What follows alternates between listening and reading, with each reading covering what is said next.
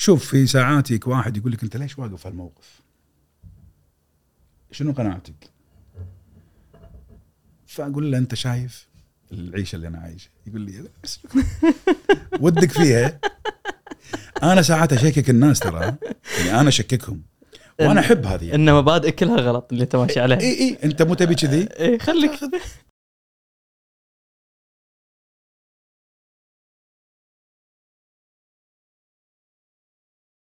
السلام عليكم. أنا محمد الزايد وهذا بودكاست محفوف. اليوم كان لقائنا مع جعفر محمد.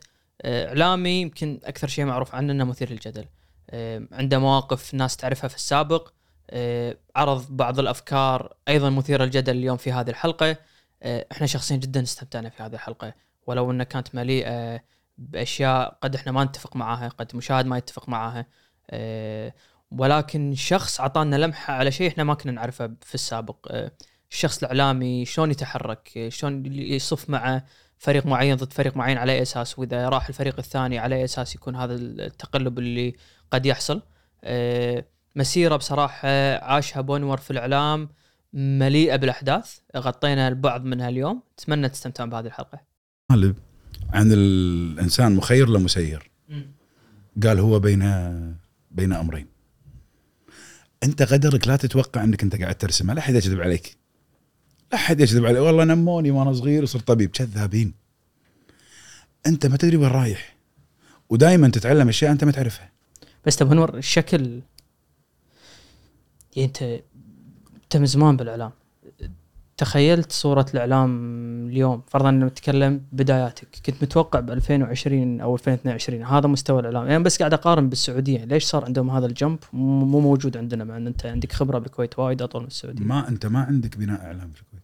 ما إحنا اكتفينا ببناء قطاع الأخبار فقط. برامج المنوعة فقط. البرامج السياسية ممنوعة من 2003 بس شنو مثال حق برنامج سياسي صجي قبل 2003 كان عندك يعني ستة على ستة. اتكلم عن تلفزيون الكويت. كان عندك ستة على ستة قضايا وردود شبكة تلفزيون. كان فيها عندك محمد القحطاني محاولاته ساير العنزي آه لهذا البلد. في مماحكة بس حلو يعني. محمد بن سلمان سوى شيء ذكي. طبعا مع خروج العربية والجزيرة محمد بن راشد ما كان نايم قاعد. قال لك أنا بدل ما أنشئ كيان أنا أجيبهم كلهم في المنطقة الحرة أعطيهم تسهيلات أعطيهم وايد أشياء. ونجح. محمد بن سلمان كسره لما سحب كل شيء في الرياض. لأن المستثمر سعودي في الإعلام.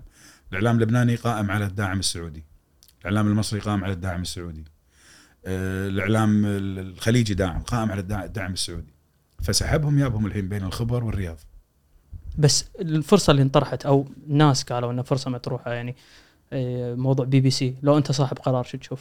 يجيبها أنت أنت الآن لما تجيب الإعلام يعني شوف فلسفة ال ال ال محمد بن بن راشد في استقطاب الإعلام. هو الخط الأول للدفاع عن مصالحه لأن هذول عنده. فعلى الأقل إذا ما طقوا إذا ما ما وقفوا معي ما يطقوني فما طقوا مصالحه. فأنت في الإعلام تضمن ديمومتك مكانتك يعني. الثقل مالك. إحنا هني ما يبون. على أفراده مرتكز بالكويت.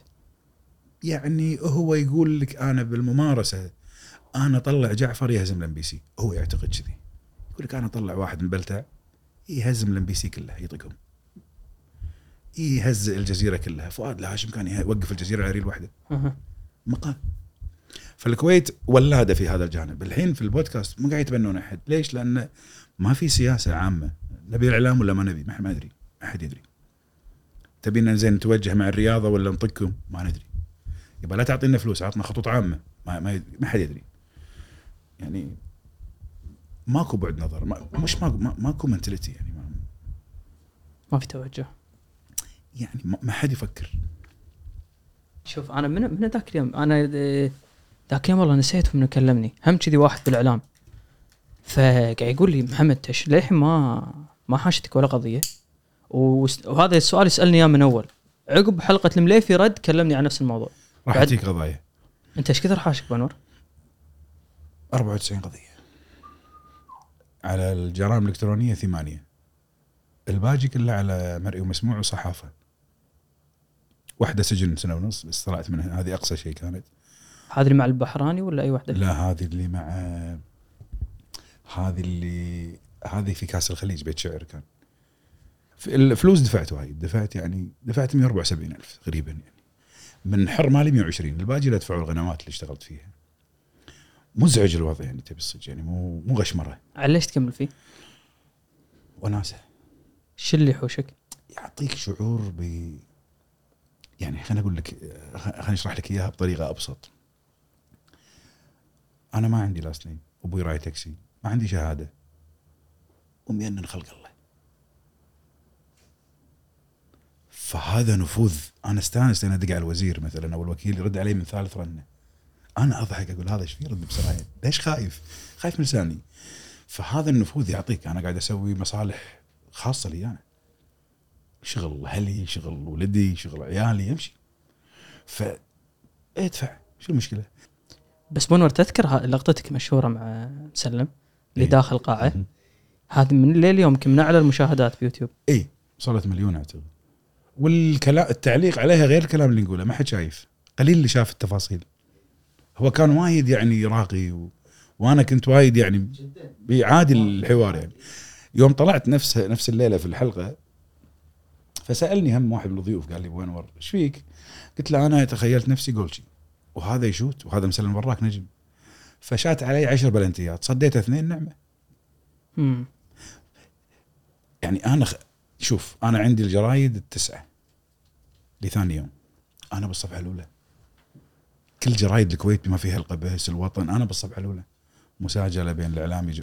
منو أنا عشان يحطون لي فهذا الع... هذا الشيء يعطيك إيه. وهو كله بالصدفة كان يعني لقائك معاه وشفت ماكو شيء مرتب شوف أنا ترتيبي مع يعني أنا ما حد يرتب معي يزعل إذا رتب. أكشفه. مم. يعني أقول بس شنو خطوط الحمراء اللي عند بونور بالإعلام؟ أو بما يخص برنامجك مساحتك. ولا شيء. ولا شيء إلا طبعا الله. والأمير ذاته مصون. لا بس أقصد أنت كترتيب مع الضيف إنه أنا والله أعطيك يعني وين إذا اليوم نتكلم عن المهنية بالصحافة زين نبي نفسرها. المقدم شنو دوره؟ وشلون علاقته تكون مع الضيف؟ أنت برأيك إذا كان في تنسيق هل هذا يخل بال- بالإحترافية بين الضيف وال- وال- والمذيع؟ شوف سعيد أنا أنا خارج نطاق هذا كله. أنا خارج التقليدية. خارجها نهائيا. فأنا ما ألتزم بشيء واحطه واحد. يعني كانوا يقولون ما يصير تطلع بالتلفزيون هذه مبطلة. وما يصير تليفونك يمك يأثر على الأجهزة. وما يصير تقاطع الضيف. منو يقول؟ والله واحد حطه. كيفه؟ أنا طلعت مبطل زرار متربع أدخن على الهواء آه، تليفوني يمي. ما عندي مشكلة. أنا خارج المألوف. ما أتعمد. بس أنا ما أبي أكون مع معاكم أنتم ما إيش فيكم. يعني أنت أول كذبه يقولها المذيع أعزائي المشاهدين. أنت ما تعرفهم اللي عزيتهم. ليش يعني؟ مشاهدي الكرام لأنك أنت تكرمهم. شكرا. أعزائي المشاهدين هذه واحد. اثنين منو اللي حط ال system؟ أمريكي بعدين لبناني بعدين مصري. هو سوى ال system. أنا إيش حقي أمشي عليه؟ ما بيمشي عليه. إنزين إذا إحنا نؤمن بأن الأمريكان والمصريين خلينا نسوي مثلهم لأنهم يسوون وايد أشياء يشطحون فيها. فبالتالي أنا خارج هذه المنظومة. لا تقول لي والله ترى من باب اللباقة والعمل الاعلامي والمهنية. ما مهنية شنو؟ أكو واحد يسوي قناة لهدف نبيل عشان يخدم المجتمع ولا إعلان ويصرف من جيبه مليون بالسنة ما يصير. هل كثر يحب الناس؟ لا. هو إعلان إعلان سياسي واحد بمناقصة قيمتها 30 مليون تشغل قناه 20 سنة. فأنا خارج بس بس. إعلان سياسي إب؟ شنو؟ مناقصة. ما فهمت. شنو شنو؟ يعني أنا يجيني أوردر بالشاهد. مثلا ها على سبيل المثال مو حقيقة. طق وزير الأشغال ووكيل وزارة الأشغال. طقهم. هذول مو قاعد يشتغلون حق الكويت. ووعدهم قدام إنك حتفتح الملف وتطشرهم. فأي أنا أول حلقة لساني طويل وأتكلم و و و و و صاحب القناة أو اللي يمون عليه يمر الوزير الصبح. فيشكي له جعفر الذانه هذا عند أخوك ولا عند أبوك ولا عندكم؟ إي بعد جعفر معذور يعني الريال قاعد قاعد يشوف خدمات مو زينة. سوي deal معاه شلون deal؟ معاه وقع العقد هذا. عقد استشارات عقد عندنا هالبرغي نبيعه يشترونه بست سبع ملايين. تكلفة القناة بالسنة مليون. فهذه سكرت له سبع سنين قدام. أحيانا أنت تدري جزء من اللعبة أحيانا ما تدري. فوسائل ضغطه هي ما أكثر. شوف الرأي شوف مجموعة القبس فجأة يروحون مكان واحد مكان ثاني. فهم يلعبونها لأن لا يمكن واحد يطلع جريدة تكلفها باليوم 4000 دينار. باليوم. اليوم 4000 دينار. طباعتها وأجورها وأجارها وأوراقها وموظفينها 4000 باليوم. واليوم إعلانات ماكو. وماكو إعلان. الإعلان يشكل 1% أول كان يشكل 50% زين انت قاعد تدفع لك 3 ملايين بالسنة حق منه عشان ناخذ الجريده واشقها في شيء غلط. أنت وين قاعد تجيب فلوسك؟ يبها من طريق الضغط. بس هذا حق مشروع بوجهة نظرك؟ يعني اليوم حتى على هم اعلان اعتادوا عليه. يعني هني وسائل الإعلام اعتادت عليه. حتى الحين الإعلاميين الصغار اعتادوا عليه.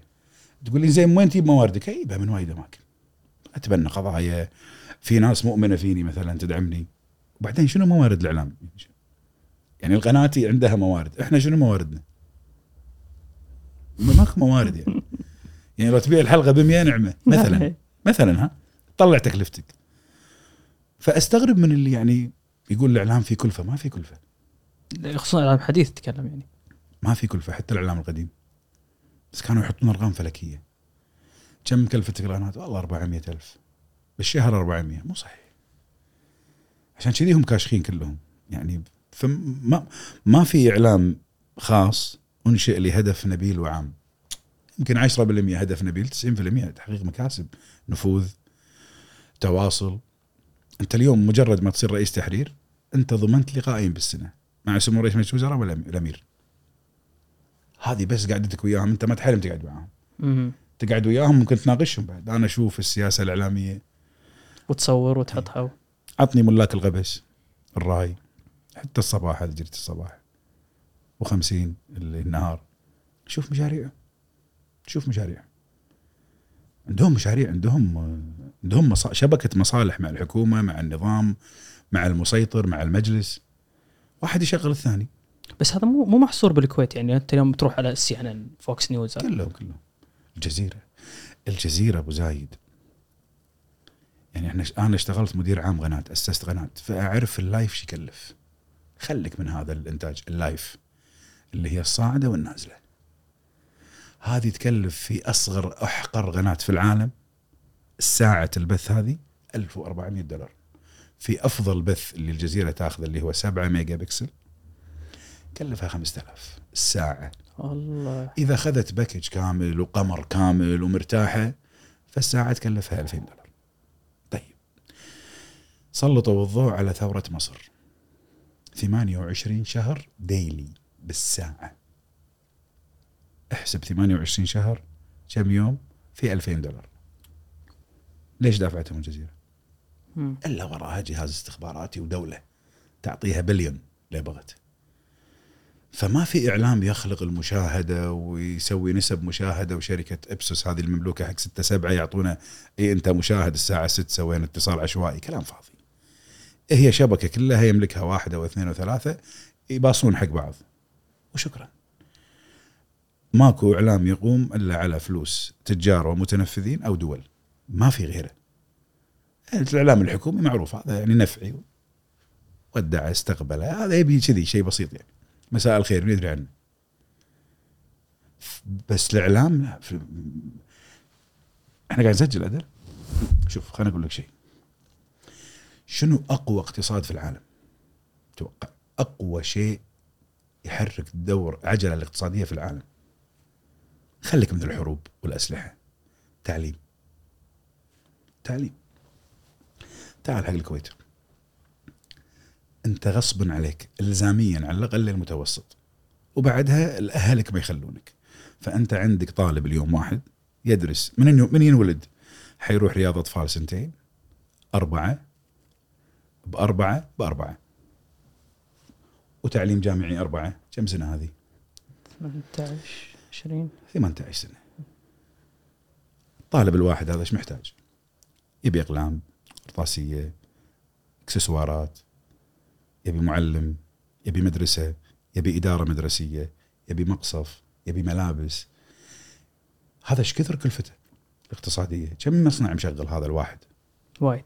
فما بالك بجيش عرمرم من الطلبة.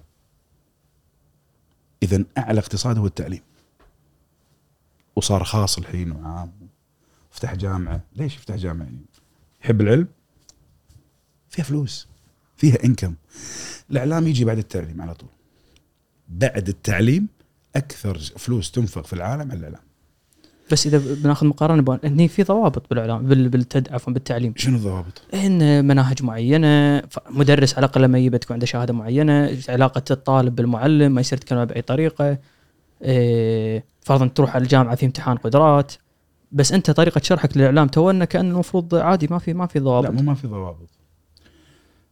الإعلام هذا إيش قاعد ال- ال- التعليم اللي هو ث- 18 سنة مع ال مع ال مع مع, مع الماستر وال PhD إيش قاعد يطلع لي حق المجتمع؟ عندك في الكويت تخرجوا 18000 السنة اللي فاتت من الثانوية العامة وراحوا الجامعات وخلصوا بأمريكا وأوروبا وهني creative مالهم وينه؟ وين الإبداع مالهم؟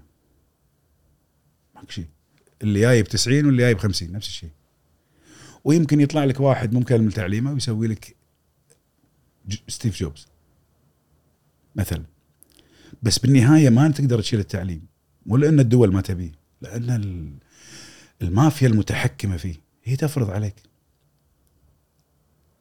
تخيل التعليم أكثر من الأدوية والقطاع الصحي، القطاع الصحي بلش مع الجائحة الحين هو يصير رقم رقم ثلاثة أربعة اثنين. هذه قوة اقتصادية بورصة شغالة، تعال كيفك تسكر مدارس؟ إجباري تدرسهم. ليش؟ يعني هالكثر تحب التقدم والتطور؟ لا فلوس وراهم ذولا. فلوس فلوس مو مو, غشمرة. الإعلام كذلك، الإعلام يصرف عليه بعد التعليم. لأنه هو اللي يصدر النظرية، نتفليكس. كم رأس مال الشركة؟ ما أدري بس وايد أتوقع. أتوقع شيء. عطني رقم معلنها. يعني آه هذا كم شرى تويتر؟ والله ما أدري تذكر؟ ما أذكر كم بس شرى تويتر؟ تو؟ ما نطلعها. إيلون ماسك كم شرى؟ 200 40 مليار؟ شيء كذي يعني أذكر. تقريبا 44 بليون. مليار. 44 مليار. مم. ما طق نتفلكس للحين. حطهم مرتين ما يقدر يشتري. 110 بليون. إيش دعوة؟ هذا من متى يصرفون عليه؟ من أيام تأسيس شبكة OSN. تخيل. لأنه مو معقول فجأة الناس تصحى من النوم الكل يب وده بس هدفه يتعامل اليوم في الكويت عندنا جهة قاعد تتعامل معه. ولد الفنان سعد الفرج. أنتج برنامج وثائقي. هذا يعطيك الدلالة الحين؟ عن اختطاف الجابرية. حلو؟ الجابريه 60 برنامج وثائقي. لا. هو تحصل على كاميرات التلفزيون الجزائري. وكاميرات مطار مشهد. من ما اعطى هو دز لهم كتاب لو سمحتوا نبي الكاميرات اللي صورت سنة 86 وراه جهاز. أنا ما أقول استخباراتي. قريب من الاستخبارات أو شغلة مثل الاستخبارات منظم. هذه الموارد الهائلة من الوثائقيات اللي تعرض على نتفليكس. مو طبيعية مو عادية. مو عادية يعني. في في دول هي في كيانات وراها ما عندك مشكلة. فالإعلام مهم جدا. الإعلام آه لو يحصل لهم يقصون لسانك يقصون لسانك اذا ما كنت إذا كنت خارج نطاقهم يا تكون معاهم يا أنت مع السلامة. فالإعلام مهم جدا. وما يقدرون يخلونه يعني ما حتى اللي تظاهر يجيك حاكم أو أو رئيس وزراء أو وزير يقول لك لا أنا حبيبي أنا ما عندي شيء اخاف منه ما أخاف من الإعلام. أوكي. أنا أنا كصاحب جهاز إعلامي عطني اسم وزير الحين في الكويت. عطني اسم أي وزير. أي وزير أشر عليه؟ إيه. شيتان. وعلي ونعم. أنا عندي عضو مجلس. أنا الحين مالك جهاز إعلامي؟ وعندي عضو مجلس اناديه تعال. اكتب لي سؤال برلماني. سيد رئيس مجلس الأمة. سؤال موجه إلى براك علي الشيطان وزير المالية وزير الدولة لشؤون مجلس الوزراء مثلا. أو وزير الدولة لشؤون مجلس الوزراء.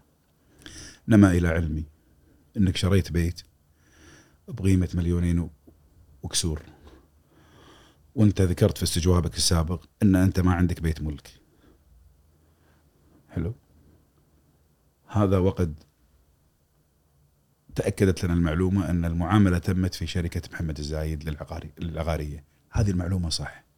إن في شركة حق محمد زايد العقارية والشيطان شاري منك يا خور بألف دينار مم. مأجرة. ناخذ السؤال ندزه الأمانة العامة. بعد ما يختمونه ويوجهونه لمجلس الوزراء يصبح معلومة عامة. أخذه في تويتر وانزله وأقول حق ربعي يلا شوفوا الشيطان. الشيطان طلع حرامي ترى شاري بيت بمليونين. شوف سؤال برلماني مو غش مرة. شوف الختم شوف تحت الشركة وصدق يملكها وموقع معاه. هو حيطلع يجاوب بعد ست بعد شهر. يقول مو صحيح ويشهدون مع النواب. بس تعال قول حق العالم مو صحيح. خلاص صار عندهم انطباع عنه. لو يدش دواني كل دوانيه يدشها صدق شاري بيت مليونين يا جماعة والله أنا نفيت. الاشاعه أقوى أو الحيلة أقوى. فأعلمه إن منو اللي طلع الموضوع؟ جعفر. شو الحل؟ تعال وقع معي. ما يجيك شيء. هذا اللي سواه شو اسمه؟ طوال الشوارب من اعضاء مجلس أمه ووزراء يرقلون منه. يرقلون منه. عنده أدواته واتفق معاهم. والحين بعض نواب مجلس الامه يلعبون نفس اللعبة يحط له حساب وهمي ويقول أنا أسألك وأنت شيل الليلة شنو أثرها هذه الحسابات الوهمية؟ الاسماء الوهمية كلهم تبعهم كلهم هم يصنعونهم هم يصنعونهم ويعطونهم المعلومه ويسوونها ويقول له اعصيني وأنا أردك بعدين علشان كذي بلحظة هذا يوقف وين زجران؟ وينه؟ اللي شن ورنه كان وينه؟ فكلهم صناعة صناعة محلية ومن شخص متنفذ في الحكم في الحكومة في النظام في في, في المجلس هم يسوونه. وأثرهم عادي جدا لأنه وقت ما بيطفيه طفيه ما يخرب مجتمع مجتمعك خربان خالص. يحب الإشاعة ويحب الغال والقيل الكويتيين يحبون هالسالفة. يحبون يدش عليهم الديوانية واحد يقرض في خلق الله كلهم. يخلونه ولا مشى قال هذا والله يعني والله ما يستحي ما يستحي كان سكتة. فالأسماء الوهمية هذه ديدا يعني هم صناعة يعني. بس مو حالة خطرة اللي قاعد نعيشها. يعني أنا أحس ما أدري بصراحة أنه آه، كحكومة كوزراء على الأقل كأفراد كنواب أكبر همهم بالذات تويتر يعني. ما أدري هذه حالة طبيعية إيش رأيك أنت؟ يعني أحس كأن تويتر صار أقوى أقوى شيء بالكويت. ما أدري ما أقدر أعطيه اسم لأنه بصراحة اليوم نشوف كل شيء ينقاس بتويتر. إذا تويتر معارض فهو شيء ما يمشي. تويتر معاه المفروض شيء يمشي. تسع خطابات للمرحوم صباح الأحمد ذكر فيها التواصل الاجتماعي خطابين لسمو الأمير نواف الله يحفظه ذكر فيها مواقع التواصل. مداخلات عدة وآخرها الخطاب السامي في مجلس الأمة لسمو الأمير اللي ألقاه سمو العهد. تطرقوا لوسائل التواصل الاجتماعي لخطرها أو ذكر هذه الأشياء في أعلى مراكز الدولة والخطابات ال- الأميرية السامية. هو أوجد هذه هذه المواقع داخل اللعبة. لو تجاهلناها ما حد درى عنها. خذ اجراءك بالنهاية. أنت عندك يعني آه ليش في الإمارات ماكو هالشيء؟ ليش في السعودية ماكو هالشيء؟ يمكن لأن ماكو مجلس امه لأن في أمن سيبراني وفي الزون أنت لليوم تشتكي عليه يقول لك لم يستدل عليه. شو الحكي الفاضي من يريد الفوضى يريدها لحماية شخص داخل هذا ال system داخل النظام نظام ال social media. لا والله هذا يسبنا من لندن وهذا من العراق وهذا من لا لا, لا شو حكي فاضي أنت تبي يسبك. خله بس مو بس السب أنا نت- نتكلم حتى على مسار الدولة. يعني إحنا كان عندنا انتخابات مؤخرا. آه، المفروض هذه انتخابات مسار جديد وعهد جديد. فاليوم هذا العهد أو أو الناس اللي واصلة لمجلس الأمة هي تقول بأن أولويات الناس هي فرضا إسقاط القروض من هالأمور هذه الشعبوية. وهذا اللي يدش تويتر يعتقد بالضبط صح. أولوية الشعب الكويتي فرضا واحدة منهم هي إسقاط القروض. تعتقد هذا انعكاس صحيح للمجتمع لا. اللي قاعد يحصل بتويتر؟ هذول أربعة قاعدين ببار يسولفون. بس قدرنا إنه صار عندهم أجهزة فيكتبون رأيهم. بس يمشي بعدين. يعني هذه حقيقة ما- ممكن ما تحصل مشى شيء إلا في بالون اختبار. شوف. لما قررت الدولة أو لما قررت الأسرة أن تتصدى لما يعني لما سمي زورا وبهتانا ربيعا عربيا. إيش سوت؟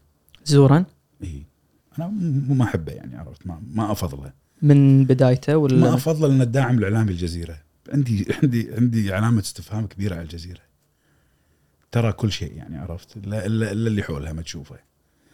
وهذه القناة يعني يعني استفزت الكويتيين بما فيه الكفاية من 96 إلى 2006 استفزاز يعني لعين.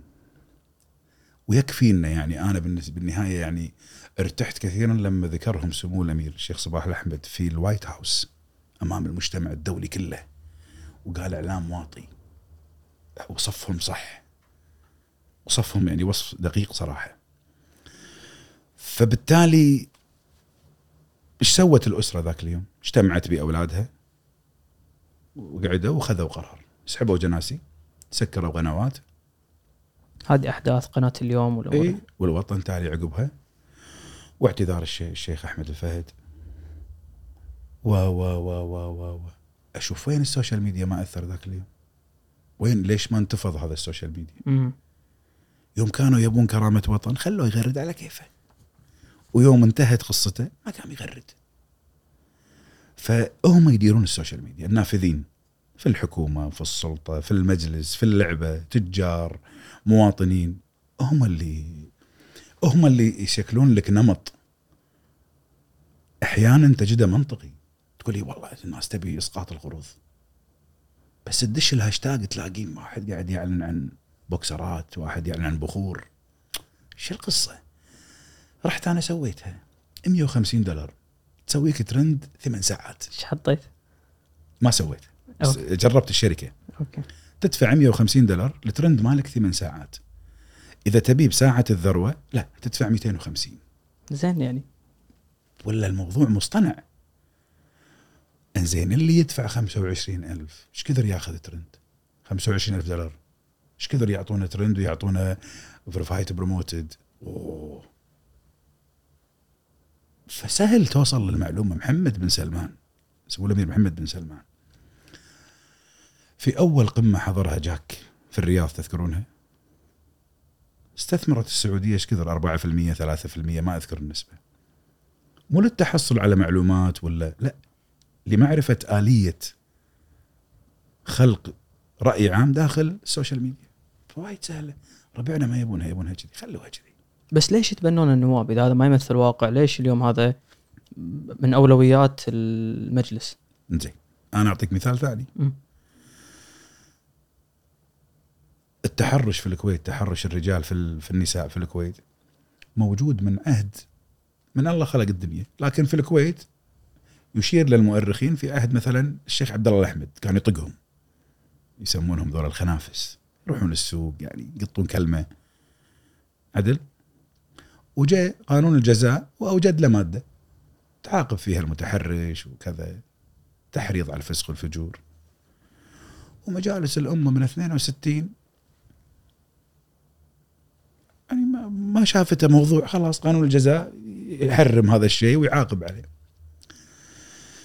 جريدة الغبس عندها مراسلة حليوة خوش بنية تشتغل اسمها بيبي الخضري. أخوها الدكتور بدر الخضري. صديق ومستشار وملازم للدكتور حسن جوهر. سوت حملة أو سوت حلقة ركبت سيارة وحطت كاميرا مخفية تحرشوا فيها ستة سبعة خذ زخم ربعها في ال social media أنا منهم. نشرنا لها حلوة محاولتها تثبت شيء. بدر أخوها رفع التليفون على حسن جوهر.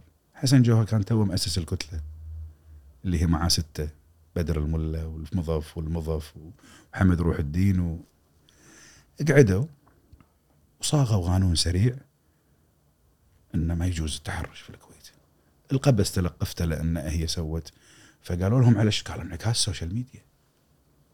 علاقة بدر الخضري إخوها دكتور بدر في حسن جوهر اغناه على ال... يعني هذا وين الراي العام اللي سوته ال social media؟ بس يستحق الموضوع يعني انت حد- خذ زخم ولا ما خذ زخم؟ لك مثل. هذول نفسهم الستة نفسهم ال social media ينطرون ال social media يفرز لهم موقف ال social media وايد في مواقف ليش ما أخذوها؟ أخذ اللي يوالمني بس اللي عاجبني اللي اعرف راعيه واسوي حاضر ما عندي مشكلة. غيره ماكو شيء. فماكو شيء اسمه ال social media يؤثر على النواب. النواب هم هم يعني فقاعة صنعت من ال social media أساسا. يعني هم يستخدمون ال social media. هم مستخدمين هم مغردين أكثر من النواب في بعض الأحيان. فما له أثر ال social media. ابدا ما له أثر. شنو علاقتك فيهم ابو انور؟ يعني أنا دائما كل وقت انتخابات يجيني آه، أحاول أتصور علاقة الإعلام بال- بالمرشحين. أنا ما يطلعون معي.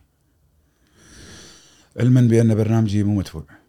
تعال قول رأيك وامش ميون يقول لك أنا ما أدري الليمت ماله شنو هذا. إيش راح يقول لي؟ يخاف يورطني ياخذ له مقطع ممكن يسقطني ممكن ينزل لي من من من حجم القبول عندي. فما يوني ما أنا مو مو زين وياهم بس ما يوني. يوني ربعي اللي يمون عليهم. وانور إحنا ناس حياك تفضل. بس هو اللي يدفع ضامن إن هذا ما راح يتعدى ما راح يتعدى limit معين. اي فخليه خليه يجرب يتصل فيني يقول لي أنا بعطيك 2000 ياخذهم على الهواء ياخذهم live م- أنا ما أشتغل كذي. يعني بس هل هو شيء غلط أساسا؟ لا لا شيء زي شيء صحي. إن في أنا عندي برنامج انتخابي وأطلع إي، لي أنا أعلان بالنهاية. تعال اطلع عندي لقاء. مثلا آه، ببلاش. وقع معاي مثلا حملة في السوشيال ميديا. أصنع لك محتوى مثلا أسوي لك promotion ما عندي مشكلة ابدا. بس تييني تشتري لقائي ولا يدك. إيش حقه؟ إيش حقه تشتري مني؟ أنا إذا مقتنع فيك أشيلك شيل. بس أنت تي تعطيني مبلغ وتقول لي هذه الأسئلة لو سمحت. ركز لي على القضية الإسكانية. وأنا أدري كذاب. إيش حق راسي. ما, ما أنا ما أشتغلها بس اللي يشتغلها ونعم ما عندي مشكلة فيه. بس أنا أنا صعب. بس المفروض يعني أنا على أحس إن المفروض على الأقل هذا الشخص اللي يسوي هذه الشغلة ولو كانت إنه حقه و... بس على الأقل قول يعني إنه يعني ما أنا أنا أحس هذا في قول إنها مدفوعة. قول إنها مدفوعة يعني. يعني ممكن ت- حط حط على المحتوى إن هذا مثلا مادة إعلانية. إعلامية إعلانية. ما, ما أدري يعني بس هم ساعات يوحي لك إنها مدفوعة. يعني يحسسك. يعني اللقاء الأخير. يعني هذا الفيلم الهندي العود. اللي طلعوا فيه محمد المطير و و دكتور عبد الله؟ والدكتور آه، عبد الله؟ لا لا الدكتور ال- ال- داهوم. اللي طلعوا في في العدالة في اللوبي الرياضي. شنو؟ هذا هذا بطير يعني المذيع قاعد يروج لهم يعني. فما له مع ما له قيمة إلا حق ربع أنصارهم. يعني أنت اليوم اللي يحب ميسي.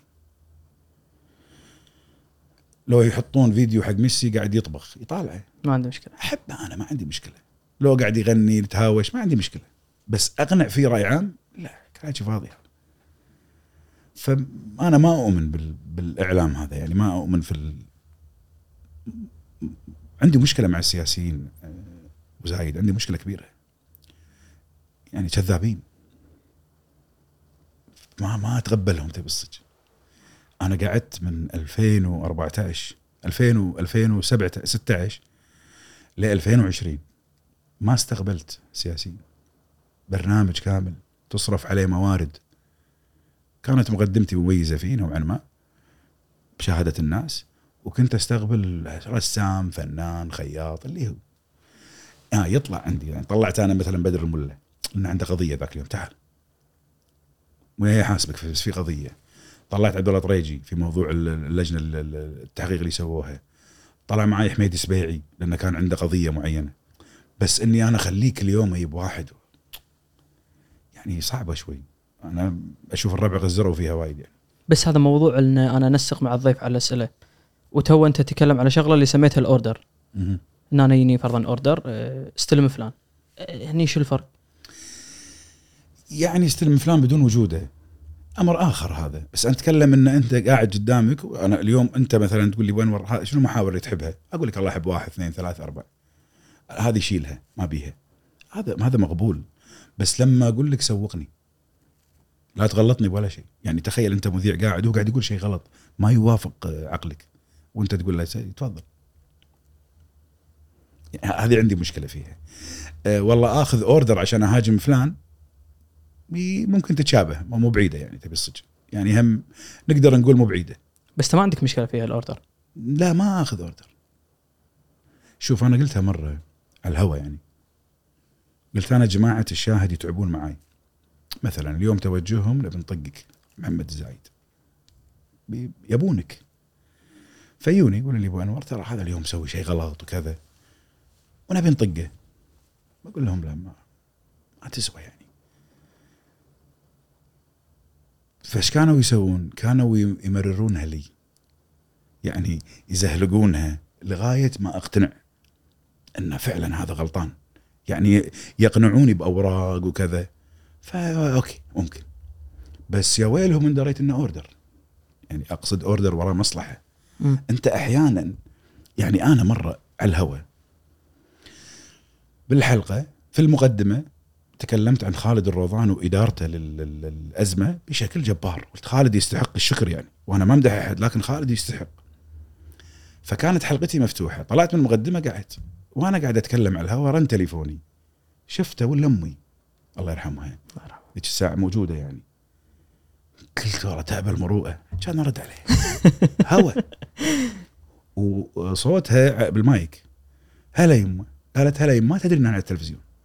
هلا يمه قالت يمه يصير كذي يسوون فينا. قلت شو مسوين فيك؟ قالت التموين أخروا علينا وكذا. قلت الحين لعن لك والدة والدين وهي تقول لي عافية هي ما تدري ان أنا على الهواء صكيت التليفون كان أنزل خالد الرضا. دق فيه لما طلعت يعني صاحب القناه قال لي "أنت موضوع شخصي. قلت له ما يخالف احسبها شخصي. يعني فعلا هو كان شخصي يعني. إنها موضوع أمي مو موضوع عام. بس قلت له دام إنها أمي أحسبها شخصي يعني فالقناة ترى مو على كيفك. يعني ترى يراقبونك. هم يخافون إن أنت تتربح من هذا المكان اللي أنت فيه. يعني ف عليك رقابة آه، آه، القناة. يعني مهما كان عالي سقفك وكذا ويثقون فيك ويحبونك بس بالنهاية يقول لك تعال أنت إيش حق اليوم مهاجم فلان؟ لازم تقنعه إن اليوم أنا ترى عندي هذه المادة. في خطأ صار مثلا في الحرس الوطني أو في الداخلية أو في الدفاع. فالاوردر يبين يعني. بس أنا الناس خذت فكرة. تدري ليش خذت فكرة؟ لأن كل يوم لي رأي. وفقا لتقييمهم. يقول لك يعني أنا شو أسوي؟ أنا عشر حلقات ما أخلي مغز زبرة من مرزق الغانم. اخطاء بالهبل وأكون قاسي. هذا أي فترة؟ الفترات كلها للحين. أكون قاسي عليها. يقول لك يا معروف جعفر ما يحب مرزوق. مرزوق يسوي شيء زين. أطلع أنا أقول أنه سوى شيء زين ويستحق مثلا مالت فلسطين. اي شراء هذا. مم. بس ما صارت. فقياس الناس قائم على القادسية والعربي برشلونة ريال مدريد برازيل أرجنتين. يا سود يا أبيض. اي قياسهم كذي هم. يا معاي يا ضدي. لا أنا مو معك. بس الكويت كذي. يعني شوف خل أعطيك مثال بونور. أنت فيدني فيها. أنت لك باع طويل في الإعلام. ساعات نختار ضيوف فلما نستشير الناس إنه والله عندنا ضيف فلاني فإنه دير بالك الضيف هذا إذا ياك أنت راح تنفرز عليه راح يفرزونك. على هالمعسكر هذا. ومو من المشاهدين من الناس المتنفذين اللي أنت تتكلم عنهم. إنه دير با- ترى عادي بعدين هذا ما يطلع معاك اي ولا يأذيك لأن أنت واستوعبت إنه موجوده وايد بالرياضة فما أدري بشكل كل مكان موجودة. بس ترى هذا أمر مو صحي. يعني أنا بالنهاية لازم أوافق. أنت منو عشان أوافق عقلك؟ أنت منو يعني, يعني أنت المتلقي الآن. أنا طالع وأقف وأقول كلمة. وقلت رأيي مثلا في القروض إن أنا ضد إسقاطها على فرضية. تقدر تقولها هذا اليوم؟ قلتها على الهواء قلت هذول يبا ماخذين قروض المتعثرين أربع- 400 آه، المتعثرين 4446 فقط. مو أكثر ابو انور لا لا المتعثرين هذول. 4000 اللي عالجهم الديوان ذيك الفترة. فقلت رأيي طلعوا أنت ضدنا. قلت ضد مشكلتك إنك ضدك. هذا رأيي. أنا عقلي هذا مو عقلك. انت اطلع في التلفزيون وقول لي تبي. فأنا لا أقيم وزن للمتلقي صراحة أقول لك إياها يعني. مو إني ما أحترمه بس لا أقيم له وزن هذا رأيي. يعني أنا قناعتي والله عشان الشارع نزل راسك لا يبا الشارع منو؟ الشارع هذا يوم ب... يوم هني ويوم هني. نفسهم الجمهور يوم هني يوم هني. نفسهم يعني يعني إحنا بس ما صار عندنا بدل في جمهور الأندية يعني. اللي العربي للحين العربي. اي يعني ف... ف... فأنا ما أقيم وزن حقه. عشان كذي ما لي علاقة بقضايا الشارع. هذه قضايا الشارع حقه هو. يعني أنت الحين في المنطق. في قضية آه، برلمان الطلبة. هذول بالنهاية الطلبة الثلاثين أو الخمسين. تشلخت ولا؟ اي هذ... شو يعني واحد قال لي هذول باكر يصيرون وكلاء وزارات نواب بعضهم يصير يعني وزير. قلت إيه وين المشكلة؟ قال أنت المفروض تخطط. هذول لو ما دحهم ما ينسونك طول عمرك. قلت بالعكس. هذا ما وايد اللي مدحوهم. طقتهم ما تنسيهم يعني. بس أنا طقيتهم لأني أرفض اللي صار في في القاعة يعني. بس كنت حاد أبو نور. يعني على طالب واحد عمره 17 16 سنة. لازم عشان يتأدب. بس هو 16 سنة يعني. واقف في حاجي وزير التربية يقول له مناهجنا. أنت منو؟ شنو فكرك أنت اللي تعرف بالمناهج؟ يعني شنو فكرك؟ لو عرضت عليك منظور القيمة التعليمية في المناهج شو تعرف؟ راح يتوهق. بس هو حافظ. فقلت إن هذا شاذي أو أو كاسكو شاذي يقلد يقلد شاف مسلم البراك يسوي نفس ايده ونفس طريقته. ويقلد بالكلام بغبغاء إنه ياخذ كلام. فما في يعني بس أبو لعب- أنور أنت يونك طالب عمرك 17 سنة. يقول لك اسمع تعال وبنحطك قدام الوزير وتكلم وي... يعني إذا أنت إذا كان هذا الشيء غلط فالعتب يكون على اللي خلق هذا ال... قلت أنا حق مرزوق له بس الطالب شنو علاقته شلخت أنت؟ هو مصدق. هو 17 سنة عمره. قصوا علي يعني. يعني ممكن كذي تكون ألطف يعني بس إن انت يعني أنت طلعت ك... يعني بالنهاية هذا سفيه في. عالم السياسة اتكلم هو يمكن يكون ولد محترم آه، سامع من أبوه بس هو اللي قاعد يقوله مو شغلة. أنت متخيل هذا عمره 17 يعني هذا قبل سنتين صار بالغ الحلم. هذا وين و... أنا ما كسرت عزومة بس مو هني دورك. روح اتحاد الطلبة سوي اللي تبي. مجلس إدارة الثانوية سوي اللي تبي. بس في برلمان توقف وزير عمره 70 سنة. ما أدري يعني شفتها شوي وايد over يعني. سووها بس بليلة ظلمة سكر. لا لا تورونا إياهم يعني. يعني إحنا إحنا وإحنا صغار لبسونا لبس ضباط وأطباء. إحنا نعيش دورهم نروح نسوي عمليات. لا. نستأنس نصور مع أهلنا لابس لبس ضابط نطق تحية. شفنا الضابط يسويها مثلا نمشي صح. بس أدش المؤسسة العسكرية رئيس الأركان يوقف لي ويحييني. لا هذا هذا هبل. مم. فاللي صار في في العملية السياسية مضحك. هي مضحكه يعني أتخيلها. هم قياسة بعدين. أنت أنت زرعت فيهم شيء مو زين يعني. يعني أنت قاعد تعلمهم سياسة قاعد تعلمهم الوباء كله. وفي خطاب يعني ما ينسجم. ليش ما تخ... ليش ما ما كان خطابهم مثلا ليش ما اختاروا النموذج الجيد في مجلس الأمة عبد الله الرومي بأناقة وكلام سليم؟ ليش ما اختاروا مثلا مداخلات آه، آه، أسامة الشاهين هادي يوصل رأيه وخلاص ليش الصراخ؟ لانهم تأثروا بذولاك الرقازات الكبار. زين هذا الموضوع اللي بقلبك على لسانك بانور إيش كثر أذاك أول شيء؟ مزعج بس هي كلمة يعني تقولها إن قلتها ميت وإن ما قلتها ميت. فأقولها. بتعور الناس ورأيك. أنا أتقبل أنا ما رفعت قضية على احد ولا أوقف أحد بالشارع أقول له أنت غلط علي. دائما يقولون لي ليش؟ أقول يعني أنا قاعد قاعد أكسر. لو نلعب كرة أنا قاعد أطقهم. خلي يطقوني. يعني شوف الشيخ أحمد فهد الأحمد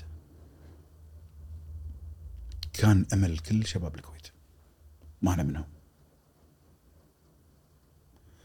بس لأنه لم يتقن آه، خطة لعب محكمة في السياسة. اي طلع الشيخ أحمد فهد الأحمد. طلع من الحزب. طلع من الحزب. شئت أم أبيت. الواجب اللي يدخل في العمل السياسي أو ملازم للعمل السياسي في الإعلام أن يتحمل. تحمل. مثل ما ذاك عنده لسان عندك لسان رد عليه. تشتكي على هذا وبتروح تقول والله هذول طقوني ما أخليهم. خلصنا لاعب كرة القدم. يسبونه فوق الجمهور كلهم. إذا بيصعد بيتهاوش مع واحد واحد ما راح يخلص. يرد عليهم في الملعب. قول العب عدل. أو رد بالحجة بالحجة بالسياسة أو في الإعلام. ف قول اللي تبي. وخلي الناس تقول اللي تبي. أنا هذه قاعدة ماشية. خلي يقول لي هذا بايع ذمته. هذا حرامي عندك إثبات؟ قدمه ما عندك إثبات أنت ما تحرني. ليش؟ ليس بعاقل من انزعج من قول الزور فيه. هو قول زور أنا إيش حق أنزعج؟ لما واحد يقول لي أنت قابض. أضحك. لأنه لو صدق أحتر. وأقول لو أحد عنده شيء خليه يحط خليه يقول لي يعني تعال أنت قابض مثلا. بس ماكو. تعودوا على كيل الاتهامات في السياسة. قالوا لنا المعارضة المبجلة. قالوا شيلوا سعد العبد الله الله يرحمه. هو بل هو المشكلة كلها. وآخر شيء مداخلة الربع كانت. لما قال البعض يعتقد المشكلة هنا وهنا وهنا وهنا بس هي في مكان آخر. ليش ما حد يسأل المكان الآخر؟ وين؟ كان مشروع فصل ولاية العهد عن رأس مجلس الوزراء. لأن أحمد الربعي من المحسوبين على الشيخ صباح احمد الله يرحمه. خارج مدرسة الشيخ سعد. فصلوا ولاية العهد عن رأس مجلس الوزراء. شنو النجاحات اللي حققتها الحر... ال... ال... الوسط السياسي؟ قالوا شيلوا ناصر محمد وهو البلد. هذا رخو هذا مال إيران هذا في هذا تركته هذا فعلته. هذا شاري الإعلام هذا شيلوه. والله أنت تتطور. شالوا ما تطورنا. قالوا شيلوا جابر المبارك. ما عنده شهادة. هذا معود مو عارف يشتغل معانا. أمره مو بيده شالوا يابون صباح الخالد.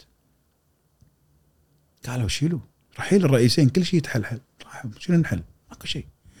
فالمماحكة هي أصل العمل السياسي في الكويت تحت طبعا أنت ما تتكلم عن برا.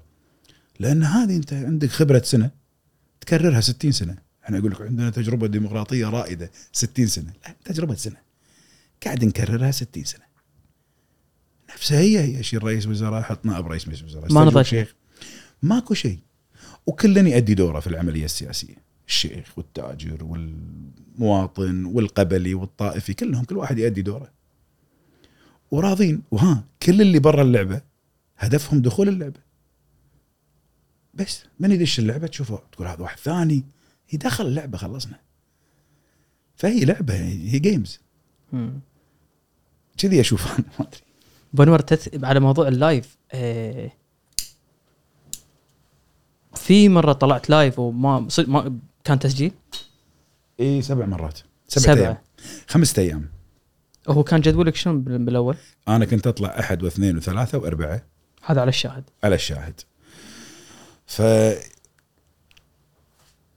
قرر رئيس الشاهد إنه يروح سوريا ويلتقي بشار الأسد. السنة هذه؟ آه 18 18 يعني الأمور متوترة. إي كان للحين يعني. يعني أقصد شعبوية لليوم شعبوية انت تروح سوريا فيها اي اي كان. لا الحين عادي بس ذيك الأيام. والإسلاميين طبعا والشعب ما له علاقة. ف طلب مرافقتي. أوكي. وأنا رحت ورديت. ترى لا شفت بشار الأسد ولا قابلت مسؤولين سوريين ولا لي لأنه مو شغلي يعني بالنهايه هم عندهم deal عندهم شغل. كانت قناة صوت العرب تشتغل هناك المملوكة لمالك الشاهد وكذا. بس أنا ما لي علاقة. أنا رايح سوريا لأن أنا من رواد سوريا وأنا صغير. فرحت السيدة زينب رحت سوق الحميدية شارع الجزماتية البزورات. استانست يعني. ورديت. وكان الموضوع لحتى حكه سري. أوكي. إحنا رايحين أهم شيء رحنا سوريا ورحنا لبنان زرقنا يوم هالشكل. يعني فهم محرصين سري. اي هو قال لي الشيخ صباح محمد ترى سري وما نبي أحد يدري. قلت أوكي. وبنور؟ فجاء هو لا لا جاء هو وزار الشيخ صباح الأحمد. سمو الأمير. وقال له قال له أنت تحكيت مع بشار الأسد؟ قال له اي وكذي وكذي. قال انشر. امم فاتصلوا الظاهر في الرئاسة هناك. قالوا إي ماكو بأس. ومصورين أساسا صورة فنزل بالصفحة الأولى هذا يوم الأحد لقاء كامل وكل شيء. فجيت أنا بدش البرنامج. فقال لي شنو مقدمتك؟ والعاده يسألني شنو مقدمتك؟ اشرح لي اشرح لي إياها والله بتكلم كذا كذا. أو ساعات لا يقول لي خلي اليوم خلينا ناخذ هذا الموضوع ندرسه من الصبح مثلا أو على اجتماع الجريدة. فقال لي شنو مقدمتك؟ قلت له مفاجأة. هو كلمته دائما لي الشيخ صباح محمد يعني. وتودينا ورا الشمس؟ فدائما أرد عليه أنا شو أقول له؟ أقول له أنا اين ورا الشمس؟ لا تحاتي دشيت وارتجلتها. قلت إن أنا قصيت عليكم خمسة أيام أحط مباشر وكانوا المذيعين متعاونين معي والمصورين كذابين. بس بين لكم إن شلون الجزيرة والعربية يقصون علي. أنا كنت في سوريا وبديت. طبعا صار سيل عرم جدا عالي علي صراحة يعني كلفته النفسية عالية علي. يعني لما تهاجمك آه، حركات المعارضة السورية يعني تدعي المعارضة الإسلاميين في الكويت قضايا محامين مدري من وين طلعوا يعني. ماكو بالوعة ما طلع منها واحد. شو السالفة؟ شو مسوي أنا؟ طبعا أنا لعين. وأنا أقصد هذه اللعنة يعني اللعانه قلت إن أنا شفت سوريا ما فيها شيء. اللي أنا رحت لها. أنا ما رحت ريف حلب عشان أشوف. دمشق. ما شفت ما شفت رحت دمشق. ريف ريف ريف آه، دمشق يعني. وما شفت شيء تبي صدق ما شفت شيء من الدمار يعني. حطوا لي صور الدمار ومدري إيش. و- وتلعنت في موضوع إن أنا قلت آخر شيء بسوي حملة اودي الشيء على السيدة زينب. هذه أرهقت شوي بعض يعني المتطرفين. فاشتغلوا علي. أنا أحب هذا النوع من الضغط يعني. هذا يعطيك إنتاجية أكثر نفسية يعني يهيئك تصير عندك لياقة. بس كان متعب يعني شوي دخ- دخلوا في النوايا في السب في الشتيمة ومشت. راحت يعني. هذه أذكر لي ما طلعت فيها أو خمسة أيام كان تسجيل. حتى ضيوفي. وشوف من كثر ما ضيفي نبيه نفس الضيف اللي طلع معي تسجيل بعد سنة يبته ضيف. فايش سوى بداية الحلقة؟ أعطاني جريدة. قال لي اقراها جريدة اليوم. قال لي اقرأ تاريخها قلت له هذه جريدة كذا اليوم. قال لي بس إنك. سويتها فيني أول. وهو الدكتور محمود الهاشمي اللي هو دكتور إعلام طبعا. فهذه يعني هذه كانت ال live مالت سوريا. هذا أكثر شيء سوى عليك ضغط نفسي ولا في؟ لا وايد. شوف 2011 كانت الحالة ال- العم من الحين. الحين ترى وين؟ زين الحين طخوا. قانون الجرائم الإلكترونية هذبهم شوي. قانون الإعلام هذبهم شوي. أه سحب الجناسي هذبهم شوي. أول ما يشوفون أحد. إحنا أنا ابتلشت فيهم ترى. أنت شنو قصتك مع 2011 بنور؟ شلون دشيت هال لو وين كان مكانك؟ شلون دشيت؟ أنا ما لي علاقة في الدنيا كلها. أنا 2008 اسست 2007 أسست القناة. وما كنت أقدم فيها ولا لي علاقة فيها نهائيا. مدير. اللي هي قناة؟ قناة العدالة. حلو. من ثم اقترحوا علي الإخوان. قدم برنامج اللوبي فقدمته فصار له تأثير. هذا مرة ثانية أي... ب- لوبي متى بلش اي سنة؟ ثلاثة 21 3 عيد الام كان 2008 أول حلقة امم واستمر فصار له حضور قوي في 2010 و9 و... لغاية ما صارت الحلقة النهائية مالته اللي يعني استقلت أنا فيها وطلعت. فش اللي صار؟ صار القناة واللي يملكها والفريق ماله فريق الدعم شالوا ايدهم من؟ ألغوا كل توكيلات المحامين. وأنا مسوي التي والتي يعني قضايا وعلى أسماء يعني شيوخ وسياسيين و... وخلوني أواجه المحكمة بروحي. بس شنو سبب الخلاف اللي صار بين؟ الخلاف أنا انتقدت آه، تصريح لرئيس أركان الإيراني فيروز أبادي. انتقدته؟ انتقدته كان آه، قاسي تصريحه و- والنقد له قاسي جدا. فأصحاب القناة قالوا ما يصير ما يجوز. قلت ليش يعني؟ مصالحنا مع إيران. قالوا لا بس ما يصير. اللي هم منو بنور؟ اللي هو صاحب القناة اللي هو العم محمود حيدر ولده منصور حيدر. فقلت لهم أنا ما مستقيل. استقلت مع الفريق كامل 18 شخص عندنا تركت القناة. فمن بعدها خذوا إجراء في الإدارة القانونية انه خلاص ما جعفر ما يخصنا وما عندي عقد وياهم وكذا. فواجهت مشاكلي كلها في المحكمة. لقيت مسلم البراك رافع قضية فيصل مسلم وليد الطبطبائي مجاميع كبيرة صراحة يعني. شركات مؤسسات. جاسم بودي مو ماكو أحد يعني. مرزوق الغانم. ويطقوني بأحكام تقريبا توصل 130 ألف. فلما جيت حق الإخوان في القناة قلت لهم يعني عقب دزيت مرسول قالوا بلط البحر. إنزين ذيك الفترة إحنا من ندعم ندعم الشيخ ناصر محمد. فرفعت التليفون. قالوا بلط البحر. قلت أنا أعلمكم. ف رحت القضاء وقعدت مع الخصوم واحد واحد. كان أكرمهم خلقا. وأكرمهم نفسا وليد طبطبائي ومساعد قال أنا رافع القضية عليهم. وأمام المحكمة قال جعفر ما له علاقة. إن كان في حكم فيمسهم ما يمسني. كان موقف راقي جدا. فيصل مسلم قال لي لا ابو انور مثل ما أنا رافع عليك قضايا رافعين علي قضايا. فالفلوس اللي عندك باخذها بسددها سدد على سلم البراك تنازل. تنازل المحامي ماله طبعا اللي هو الله يرحمه أبو ثامر اللي هو الجدعي. وباقي القضايا لا دفعت شيء دفعته وكذا. فعقب ما صفت النفوس قلت أنا هذول وايد أزعجتهم في نقدي كان نقدي شخصي لهم فمن الاجدى أني أروح أعتذر لهم هذا اللي صار بساحة وين. موجودين؟ قالوا موجودين بقصر العدل قلت يلا شيل علي رحت دشيت هم ما استقبلوني صح في البداية يعني أنصارهم أنت مشكلتك تدريب منو؟ بال... مشكلتك مو بالرموز أو أصحاب بالأنصار. العمل السياسي بالهذول الجمهور الرابطة وايش جايبك؟ جايبني ريال جايب صدري إيش تبي يعني؟ كان البعض يهدد وكذا. فأول واحد التقيت فيه أحمد السعدون ابو عبد العزيز. سلمت عليه وقلت له قال أنا ما رفعت عليك قضية. قلت له ما يخالف أنا ذكرتك بقسوة وكذي. قال كلها واحد. ومسلم والمجموعة يعني فلاح الصواغ الله يرحمه وقال لي تعال. وداني الخيمة اللي هي مالت حدث فيها كان دكتور جمعان الحربش وليد الطبطبائي والمجموعة يعني. فهيد الهيلم موجود نصار الخالدي جروبهم. طارق سويدان دكتور طارق مم. فقعدت فقال اوجهك هذه الخيمة وين بنور يعني في قصر العدل داخل. في مواقف قصر العدل كانوا معتصمين مسوين مثل فنادق وقعدات وهالشكل. ففي خيمة لحدث. مثل خيمة هي كذي. آه. هي مالت حدث يعني. فألقيت فيها كلمة موجودة في اليوتيوب. قلت فيها قصيدة فهد بروسلي الدار جارت وتكلمت وقلت بينت إن أنا الجماعة اللي اشتغلت معاهم. لما كنت معاهم وهاجمتكم. يعني طق فيكم أنا سنين ثلاث أربع سنين. ومع ذلك استقبلتوني أفضل استقبال. بينما هم اختلفت معاهم في موقف واحد. باعوني للشارع. وهذا حقهم. وتكلمت عن جزئيات معينة حتى من ضمنها ما أدري واحد فهم إن أنا غيرت المذهب مالي وسوالي قصة مزعجة بالصدق. أنا هذا اللي فهمته اي. اي ما أدري هو شلون لقطها يعني. المهم خلصنا. بس مو صحيح. لا مو صحيح. فخلاص عيست وأنا يا رجل أنا أروح أصلي بمسجد شيعي شايب اللي يسألني. شايبك إيه. أقول شو يعني وين وين مولي يعني؟ ف ف هني الناس قالت؟ قالت إيه، جعفر صار مع المعارضة.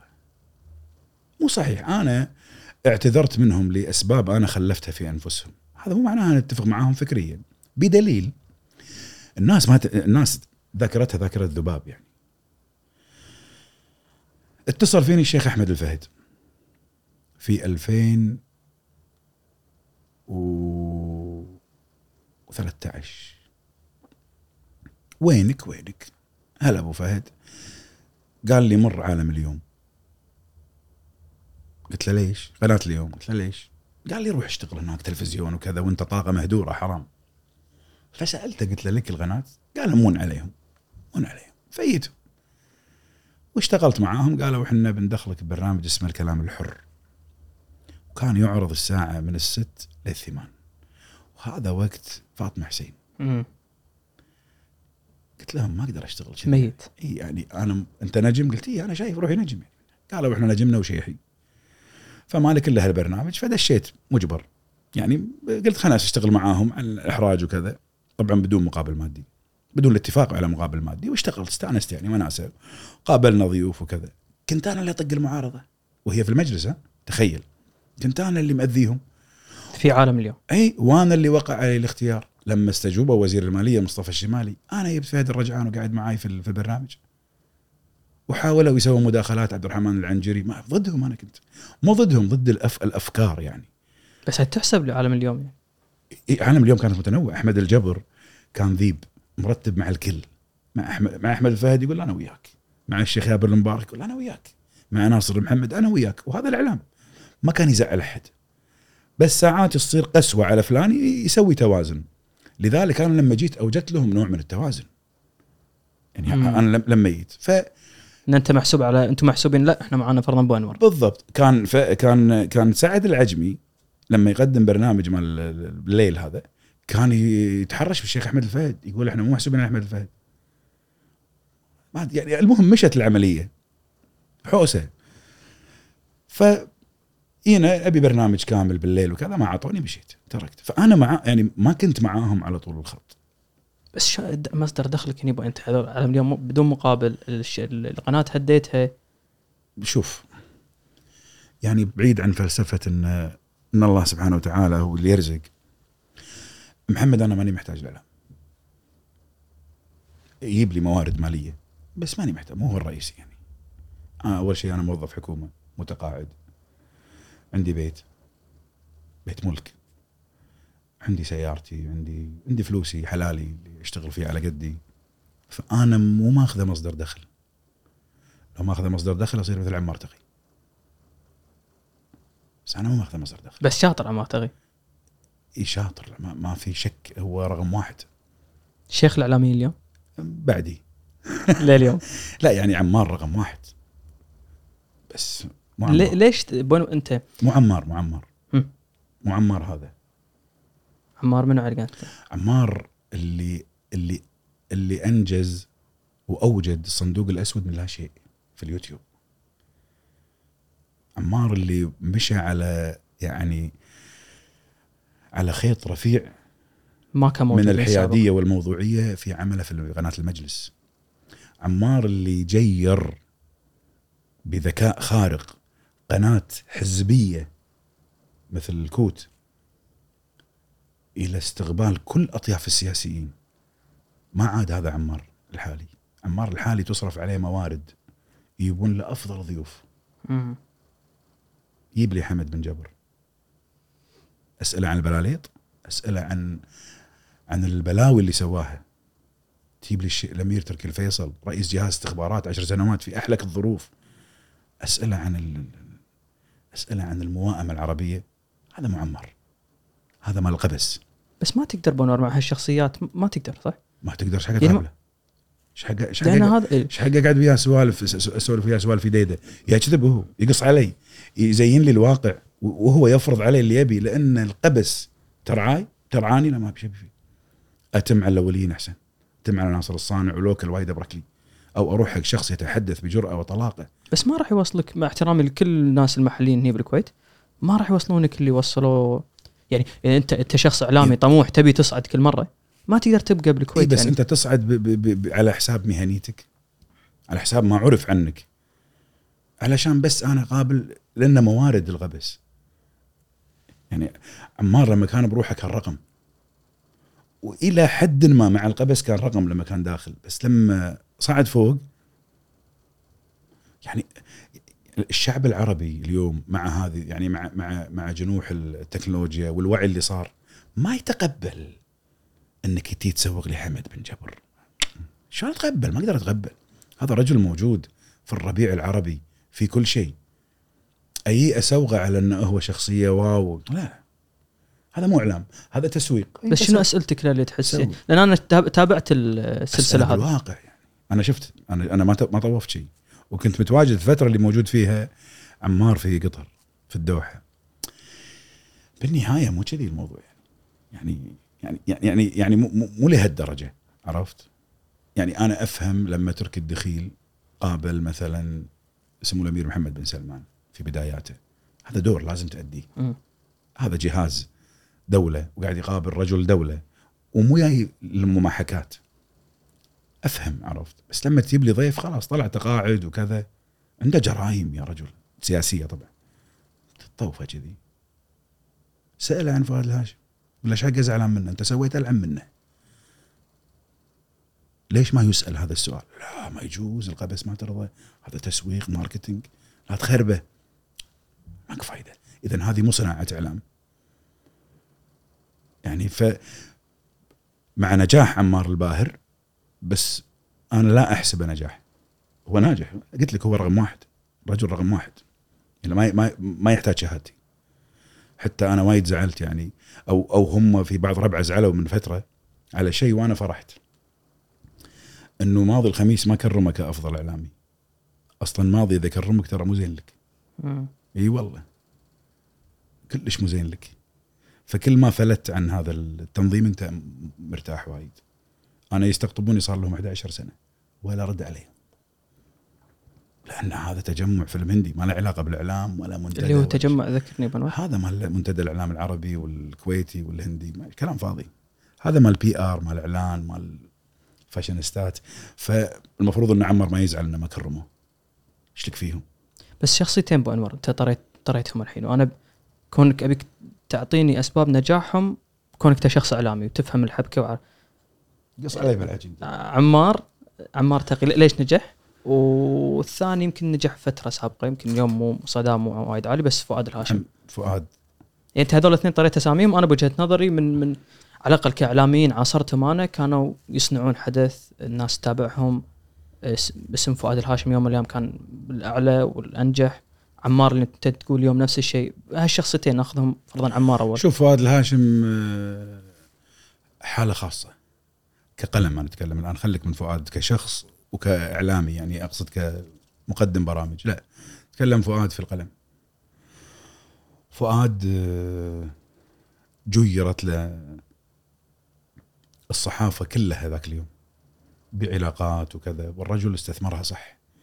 يعني واوج عطائه كان 2000 و لا من من من 85 فؤاد الهاشم إلى 2015 بعدها انتهى. ليه 15 وفؤاد قوي كان يعني 15 إحنا ماكو جريده وطن صح؟ كان موجود مقالة ينزل في في في, في تويتر ويمسح وكذا بس على الأقل ل 10 ل 2010 11 12 لغاية مقالته الشهيرة اللي ضرب فيها أبناء الشهيد فهد الأحمد. آه، فؤاد خارق للعادة كقلم استثمرت الدولة والنظام ووزارة الخارجية واستثمروا أخذ حقه وزيادة. هو عاد في أواخر رحلته شوي يعني تعرض مثلا لنكبات. إي نعم صحيح. يعني ما كان المفروض كان المفروض من فؤاد وعبد الرحمن إنه مأمن هذا كله. هو ما أمن. بس اللي- يعني هو شنو سره؟ اختيار المفردات، كتابته، تجميع المعلومات، علاقاته، شو تحس؟ يعني فؤاد موارد المعلومة عنده جبارة. يعني لما يقول لك اتصل فيني مثلا إيه يتصلون فيه ذيك الأيام. يتصلون فيه يعني يلت يلت يله معلومة أنت بالنهاية قائم على معلومة. ففؤاد الدولة كانت تعطيه معلومة وتستثمره. آه، كان يشكل حالة من الكتابة يعني مقال كويتي كلهم قروا الوطن من ورا يعني من الأخيرة يبتدون فيها. ففؤاد رقم صعب جدا عنده موارد معلومة عنده قلم رشيق يخرع عكس كلامه لأن يحكي ما تحبه. بس خليه يكتب. رجل الرجل خطير يعني مضحك. آه، ساخر ناقد وحر. يعني عنده قدرة على على استفزاز الآخرين. برا الكويت كان يكتب عن منظمة التحرير عن حزب الله. يأذي مزعج يعني عرفت؟ يعني كان مزعج لبعض السفراء برا في الكويت. هذا واحد. اثنين عنده دعم قوي لوجستي دعم من الدولة بشكل عام. بس أرجع أقول لك هو ما استثمر هذا كله. يعني ما استثمر هذا كله. أما أما عمار فعمار بداياته بداياته يعني ما أقول نهاياته بداياته إلى أن وصل. عمار ماشي بتصاعدي يعني. يعني واشتغل في المتناقضات. قلت لك يعني هو قناة حزبية مثل الكوت يا رجل أذانهم غير أذان الكويت. مم. عرفت؟ آه، غير أذان الدولة أقصد. ومع هذا قدر يستقطب كل الشرايح قابل فيها كل المختلفين والمتفقين. فجعل منها منبر مختلف في برنامجه تحديدا. لما راح المجلس مجلس من يقدر يعصي مرزوق الغانم؟ كان يسوي مش مشاكل كان يخرج عن المألوف لغاية أعتقد ما اصطدم فيهم بشيء معين وما ما اتفق. لما رجع اليوتيوب عمل شيء راقي وايد راقي يعني في الصندوق الأسود. بس يعني أقصد فرض تروح لقابل مشار العن... كل قابل مشار العنجري قبله الكل قابل أحمد. باقر قبله بس شنو سر أنا؟ أقول لك موارد أول مورد عند اللي يميز آه، الحبيب أعتقد مو أعتقد أنا متأكد هو يعد المادة. هو مجنون بحث. وهو رجل يعني مو طبيعي في في, في السيرش. وها يبحث ما ورائيات. هو هو هو الله سبحانه وتعالى مصمم له عقل توثيق. توثيق مو نقاش. عمار ما عنده نفس في النقاش. بسرعة يعصب ترى. يعني بسرعة بسرعة تشوف جسمه رايح حق الضيف. بس بالتوثيق يستخ... يستنطقك في المعلومة. شوف إيش ينن عبد الله النفيسي يا رجل. عبد الله النفيسي اللي ينن العالم. يننه. وشوف إيش سوى فيه هو. يعني هو اتبع س- شيء جديد مع مع الضيف. أنا ولدك. مم. وهو ألعن من اللعنة. لعين عرفت؟ لين طيحه في الخطأ يرد يعني آه، هو عنده قدرة توثيقية وعنده بحث عن المعلومة جبار. هذا واحد. اثنين يستخدم نظراته كلنا يعني حتى انت الحين قاعد تسوي شيء أنا أشوفه أعرفه. يعني أنت مو قاصده بس أنا أعرفه. هو ردة فعلي عليك مثلا أو انفعالك على ردة فعل مني.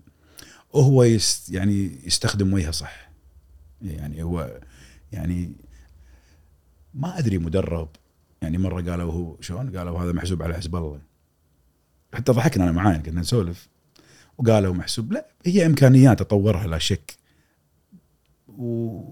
وشوف اللي يتربى عند حدث واللي يتربى عند الجمعية الثقافية أو جمعية الثقافة هذا لا تخاف عليه. يني هذا. إيه بس- يعني. بس في نقطة مشتركة أبو أنور. أنت قلت أنت أول ما قعدنا قلت أنت مالك شغل بالإعلام؟ يعني دخيل على الإعلام وأنا هم مرة كلمت أبو عزيز قال لي نفس نفس السالفة قال لي أنا دخيل على الإعلام. فهذا قاسم مشترك بينكم وحسب تصنيفك أنتم number 1 منو- number 2 منو- اللي أبو عزيز؟ آه عمار. عماري إيه ففي قاسم مشترك وانت حسب تصنيفك number 1 number 2 ف number 1 number 2 اثنينهم ما عندهم background اعلامي. انت تحس هذا إضافة يعني ملكة. شوف أعتقد اللي بس دارس أنت مو جاي من مدرسة إعلامية. لا لا. بس يمكن ممارستنا تابعنا. يعني أنا وأنا صغير أقرأ أقرأ جرايد أحضر أسمع. يعني أنا طبعا أنت الآن مو مطلوب منك تتفشخر. يعني أنا الحين بعض بعض ربعنا في الكويت يعني يسوي نفسه جزء من الحراك وهو ما حد درى عنه. أنا حضرت دواوين الاثنين. بس ما سولفت عنها لأني ما كنت مع الجمهور يعني. إيش قاعد يقولون ذولا؟ كنا عسكر في الجيش. ممنوع نحضر. فكنا نطلع بدون نغير اللبس ونروح ما حد يشوفنا يعني. فحضرنا حراك. أنا سمعت يعني ندوات حضرت ندوات أحمد الخطيب كلها 92 إيش كان يقول؟ كان يقول حكي اي لن نسمح لك يخرع كلامه بس هذول توهم عارفين. يعني هذول توهم حضروا الحراك والدنيا. ترى كان قال كلام أقسى من ما- قيل فيه لن نسمح لك وغيره وكفى عبثا والمداخلات. يعني يمكن ما يكون في الجرأة نفسها بس كلام خطير. فتشكلت عندنا القدرة مثلا على قراءة الساحة معرفة بعض المفردات.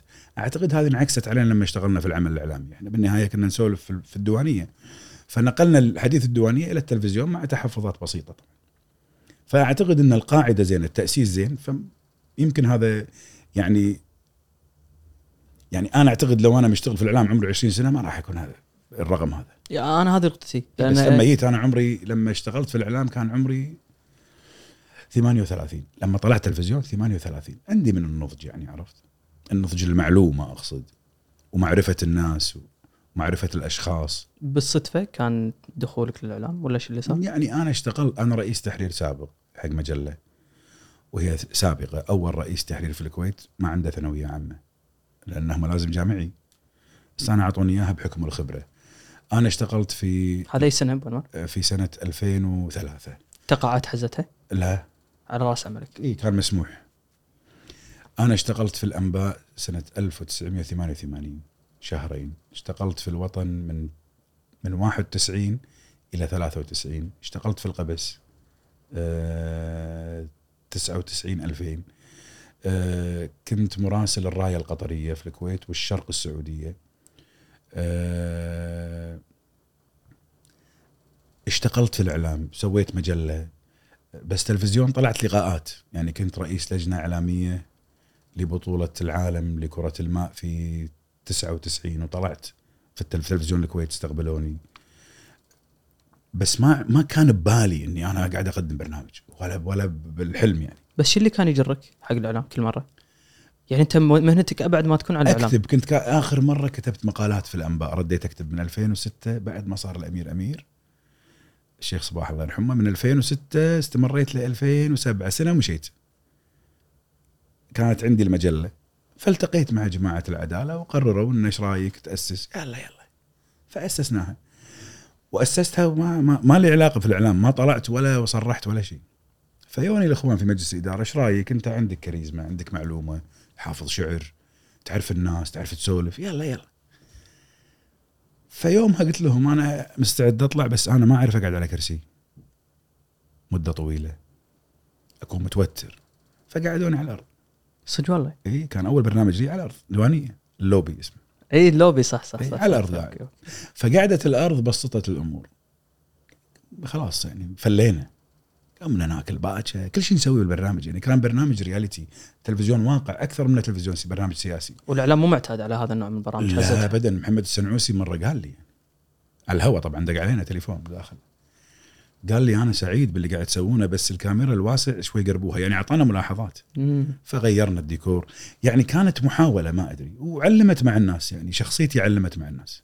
ما أدري ليش أنا ما أدري يعني, يعني أنا أنا ما أدري الناس هذه على شنو ما أدري. بس علاقتك هذه يعني أنت ذكرت الشعر بانور. متنبي شاعر مشاكس الأمور هذه. من يكون أول شيء الشاعر مشاكس؟ منو؟ أنت مو تذكره؟ تقول الشاعر مشاكس؟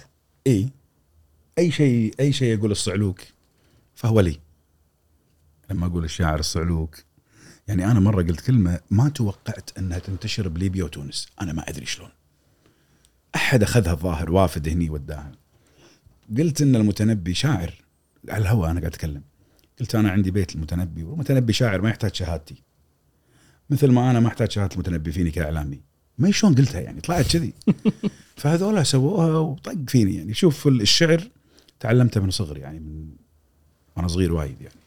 أحب الشعر أحفظ حق فهد بروسلي وطبعا ما أحفظ إلا اللي فيهم قصص اللي فيهم مشاكل. فممنوع أقولها على الهواء. فيها أسماء عوايل فيها أسماء أحداث.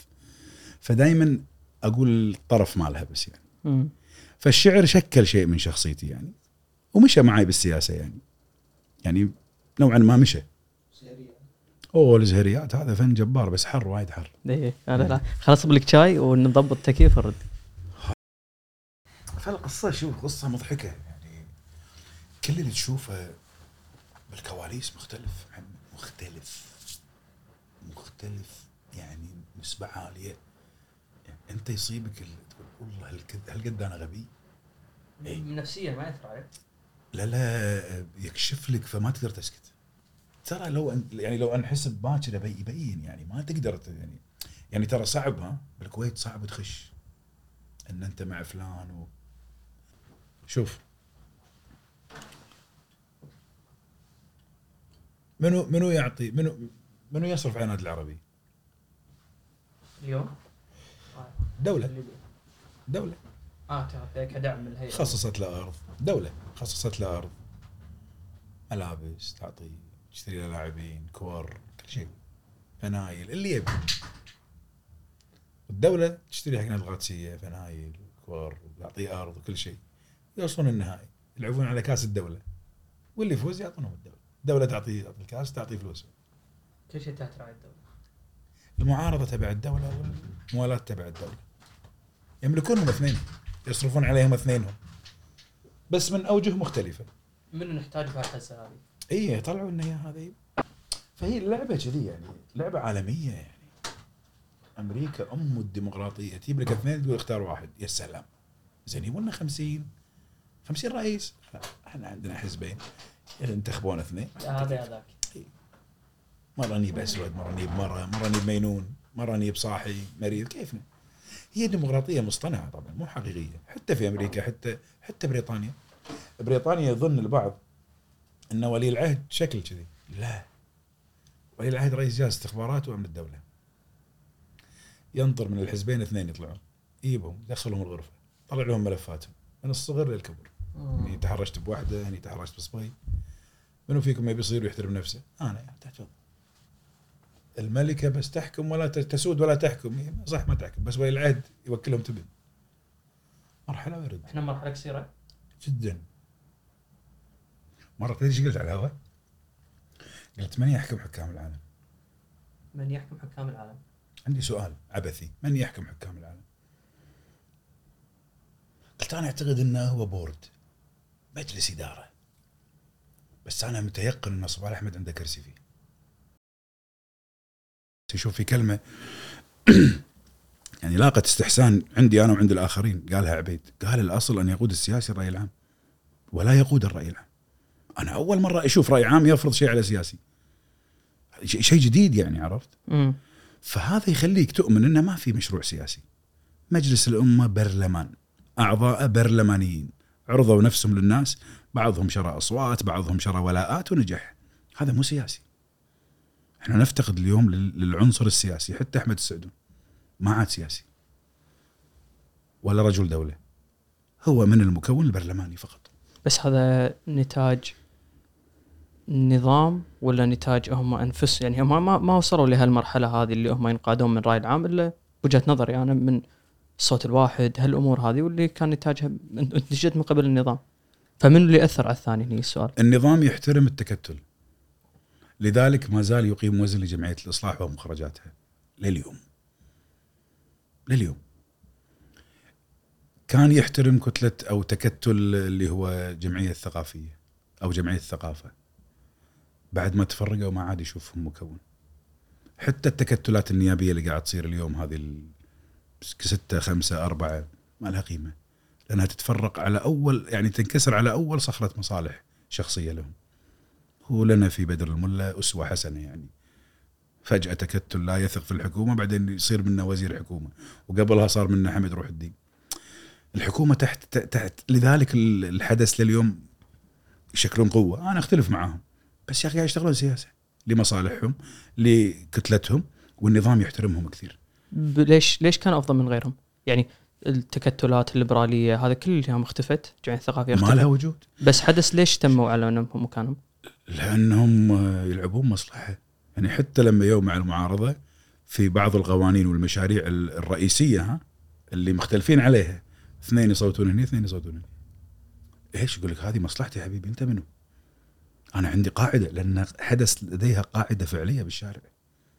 هذولا ما عندهم قواعد. قواعدهم مصطنعة. أما تقودها غوغاء أو حملات مدفوعة كمبين معين يصير. فالنظام ما يحترم إلا إلا التكتلات. شوف في علامة استفهام كبيرة أنا مرة أثرتها ولليوم ما لها جواب.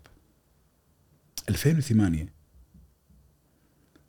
قرر النظام آنذاك الحكم.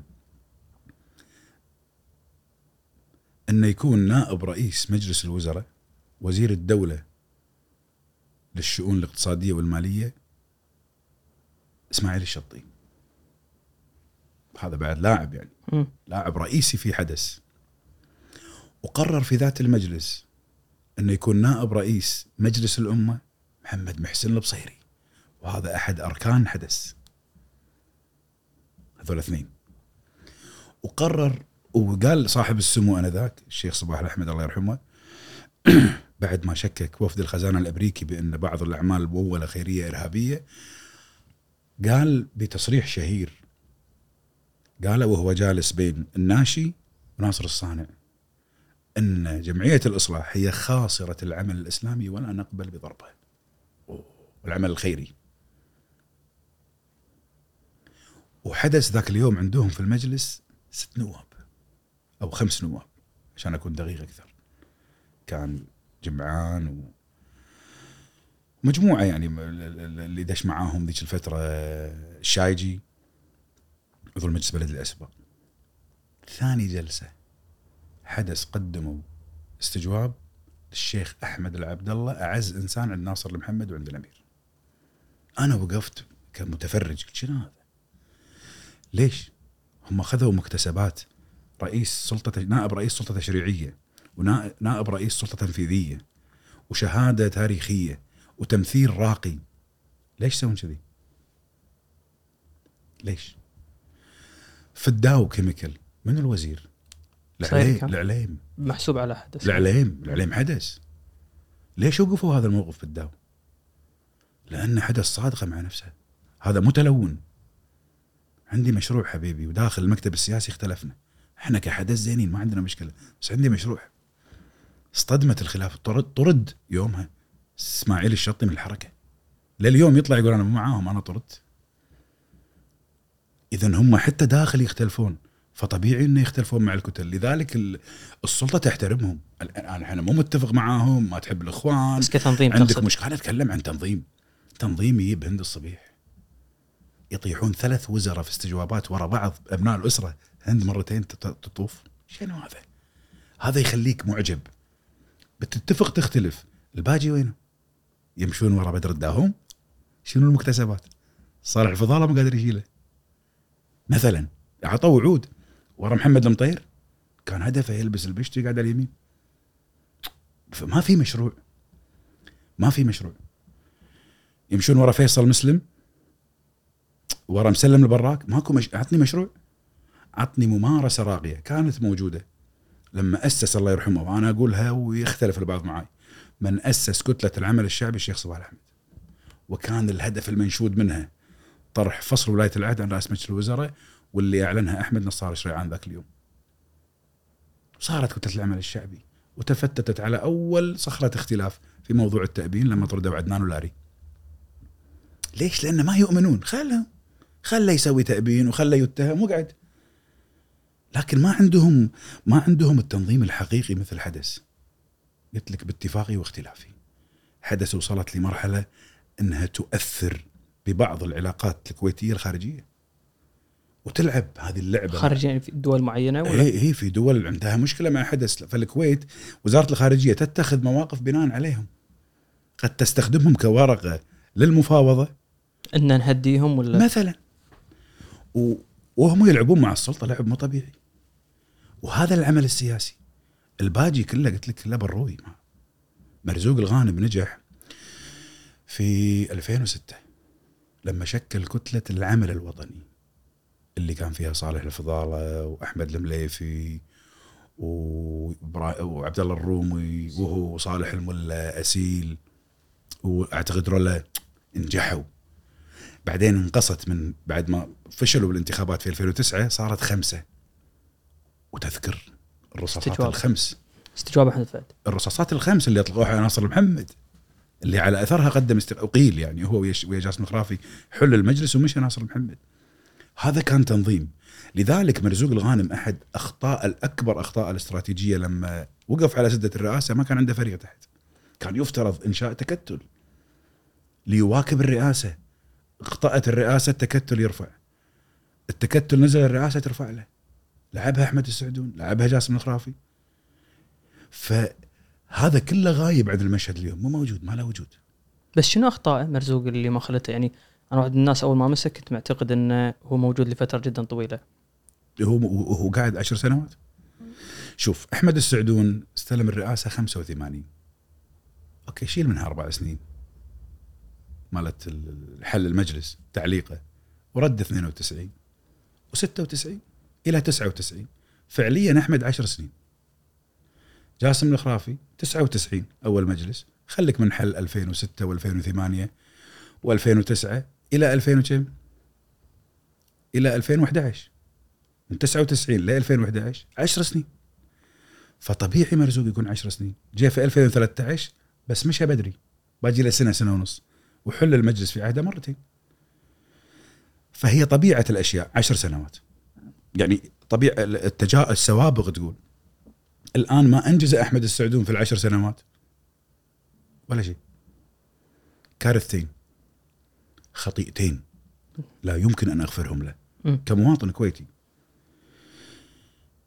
الدنيات الصعبة ولجنة التقصي عن متسبب بكارثة الغزو الكويتي. شنو كان دوره؟ أسندها إلى نائب الرئيس أنا ذاك أعتقد أو- اللي هو صالح الفضالة وأشرف عليها وأحمد باقر. كانت كانت لجنة صيغ قانونها أو تكليفها الإداري داخل مجلس الأمة واللائحي للتفاوض مع الحكومة على مكتسبات معينة. آه، نطلعك غلطان ولا تعطينا شغلك؟ والغريب في الأمر أن هذه اللجنة لم تشهد بشيء جيد إلا لجاسم الخرافي الله يرحمه ما كان في المجلس أيام 92 ما هو عضو. أنه هو ي- يعني تدين الكويت بالفضل إلى جاسم الخرافي والشكر والعرفان بسبب أنه لما كان وزير مالية في فترة الحل نقل آه، آه، مكاتب التدقيق على الاستثمارات الخارجية إلى لندن. فأعطاها صبغة دولية. فبالغزو حافظنا على الأموال ما سرقت. مم. سرق ما سرق لكن هذه ما سرقت. هذا في لجنة تقصي الحقائب ذكر. والباجي تعال. بس شنو شنو ليش أحمد السعدون يعطي الفضل هذا لجاسم الخرافي؟ ما كان يدري إنه جاي ل 96 شوفوا هذه غريبة يعني. غريبة. هذه من الأمور الغريبة. قلت لك يعني بس بالنهاية هذه الكارثتين. المديونيات الصعبة مدد الجلسة لليل وعاد التصويت مرتين. لأنه مو مو بكيفه وطبعا عنده سوابق كثيرة اتبعها مرزوق. إذا مرزوق عنده مزمع فأحمد عنده تأجيل مرتين. هذا خلي أنا أقول حق الناس دائما الناس يقول لك انت تقول يا أخي روح دور بالمضابط أنا ماني فاضي لك. أنا مو مجبور أعلمك. أنت مو مسوي روحك سياسي و... وتلبح 24 ساعة روح دور. فترة عشر سنوات جاسم الخرافي كان الخطأ الخطيئة التي لا تغتفر. التي لا تغتفر. هو وقوفه مع المستجوبين دائما. ويصادف إنه يقف مع المستجوبين اللي يستجوبون بس للشيوخ. رسالة يوجهها يعني. ما أدري هل كان أبو عبد المحسن الله يرحمه يعني يلعب هذا الدور ل لتبيان حيادية معينة؟ ما أدري. أو هل هو فهم من الأسرة إن هذا الشيء ضدنا؟ يمكن ما أدري يعني. هو فهمهم كذي. يعني وشوف الاستجوابات عيدها. مالت علي الجراح حتى استجواب محاولة استجواب أحمد الفهد وتحويل تحويله للتشريعية. استجوابات كثيرة صراحة يعني. كان ما كان فيها. مرزوق شنو سوى في العشر سنوات؟ ابيك انت تقول لي عطني خطيئة واحدة حق مرزوق. واحدة مو عشر واحدة أبي. خطيئة لا تغتفر أنت حست آه، ببالك إنه ما عنده خطيئة يعني؟ لا لا لا أنا ما لا, لا تقرأ بالي. أنا أسألك أنت عطني لا ما أدري أنا. أنت ما تدري. أنا ما أدري. شوف. هي أنا أعتبرها خطيئة. عرفت. هو فتح أكثر من ملف وجبهة. رئيس مجلس الأمة توافقي لأهل الكويت مش توافقي في المجلس. ترى هذه كذبة كبيرة. يقول لك هذا رئيس توافقي. ليش؟ لأن اصطلح على النواب. لا. في واحد ما يبي مرزوق. من من الخمسين. اذا ما في توافق. هو توافقي على يعود يعني يعود ضميرها إلى أهل الكويت. يعني أقصد المكون السياسي أو من الشعب. هذول أبو أنور؟ يعني وايد هالكلمة تنقال. أنا هم ما أسأل أقصد الكويتيين يعني الشعب الكويتي. هو يرى توافق. هذا زين ينفعنا. هذا هذا ما يوقف مع أحد. مرزوق لا لم يقف. يعني لم يتقن الوقوف مع الجميع. يعني كرس لي مثلا لعداوات شخصية ضاق صدره وايد. يعني كلنا نتذكر جاسم الخرافي وما لاقاه الله يرحمه. من وليد الجري ومسلم البراك. يعني طلعوا له قرون ومع ذلك احتفظ بهدوءه. وحاول كثر ما يقدر أن يكون يعني مثال حي لسعة الصدر وحسن الأخلاق والسلوك. وحتى في أحلك الظروف لما كتب بيان ضده من ناصر المحمد الشيخ ناصر المحمد إنه هو يبي يغير ويبي يحط وزراء كان أرقى من أن ينحدر إلى مستوى من كتب هذا البيان وهو محمد عبد القادر الجاسم آنذاك. لما كان على وفاق مع الشيخ ناصر المحمد لما كان يشرب الحليب السويسري وهو مرتاح قبل لا يقطونه بالسجن مرزوق لا أحمد السعدون ما استعدى أحد بدرجه أن محمد الجويهل حاول الإساءة له بشكل شخصي لكن كان جدا هاي الجلسة المشهورة مالت إيه. الاستجواب صح؟ مرزوق ما قدر وأنا أعتقد يمكن هي تعود لشخصية مرزوق ما لها علاقة مثلا في أداء رئيس مجلس الأمة. هي شخصيته ما قبلت هذا الجانب. فهو فتح جبهات وملفات كثيرة استهلكت وقته. لو كان عنده إنجاز يعني أقصد لو كان عنده على على حساب الإنجاز. مع أن مجلس 2013 أنجز. مجلس 2016 أنجز. 20 كان لا يعني اللي استكمل ما ما كان ما كان على على قدر. والقياس يكون بالتشريعات ولا؟ يعني أنا أقول مو مو بس بالتشريعات في يعني من ضمنها التشريعات والفرق اللي موجودة. جاسم كان عنده فريق تحت. مرزوق والسعدون عنده فريق تحت. مرزوق ما عنده فريق. مم. افتقر إلى وجود فريق. عنده 20 25 نائب معاه بس ما. يعني عبيد الوسمي لو داش مع مرزوق في 2016 أوه. غير يفرق الوضع. ليش متأخر؟ إي يعني يا متأخر ويا بتكميلية. كان ممكن لأن عبيد ما يبدو أن مرزوق ما كان عنده أحد يعتمد عليه تحت. أقصد تحت كقوة سياسية كمفكر عبيد عنده القدرة أن يقود يعني مم. يعني هذه هذه أحد الأسباب ليش فتحنا الحوار إحنا ما؟ أدري بس هو كذي طبيعة الحوار عندنا إي ت- هذا. تدخل تشرق وتخرب بس أنا برجع حق نقطة ابو انور إحنا بداية كلامنا كنا نتكلم عن أهمية الإعلام. بعدين تكلمنا شلون حدث قوايا. حدث يعني عندهم جرايد عندهم قنوات بس يعني شنو علاقتهم بالإعلام؟ ما أعتقد إنهم عندهم مو نفس الليبرال والتجار ولا حتى الشيعه فرضا عندهم قنوات عندهم جرايد كأنه شنو علاقتهم بالإعلام هم؟ السلطه تدعمهم هاي ترى ما قالت بالمايك يعني. إيه، السلطة تدعمهم. السلطة تدعم حدث. يعني ترد لهم ال- ال- الفضل في في تعاونهم في استمالتهم.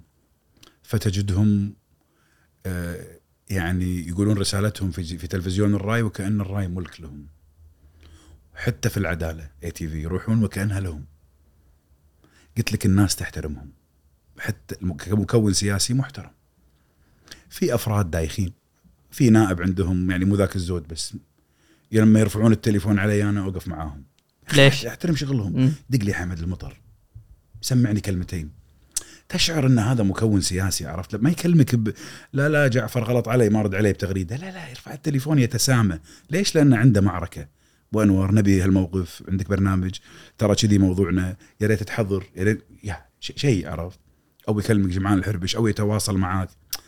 أو أسامة الشاهين يتبنى رأي لفجر السعيد. شايف ولا مو شايف؟ شايف؟ يعني وتشكره هي تقول له مشكور على ويرد عليها بتغريدة. مو المفروض إنه ما يرد عليها لأن هي تنتقده؟ هم يلعبون سياسة.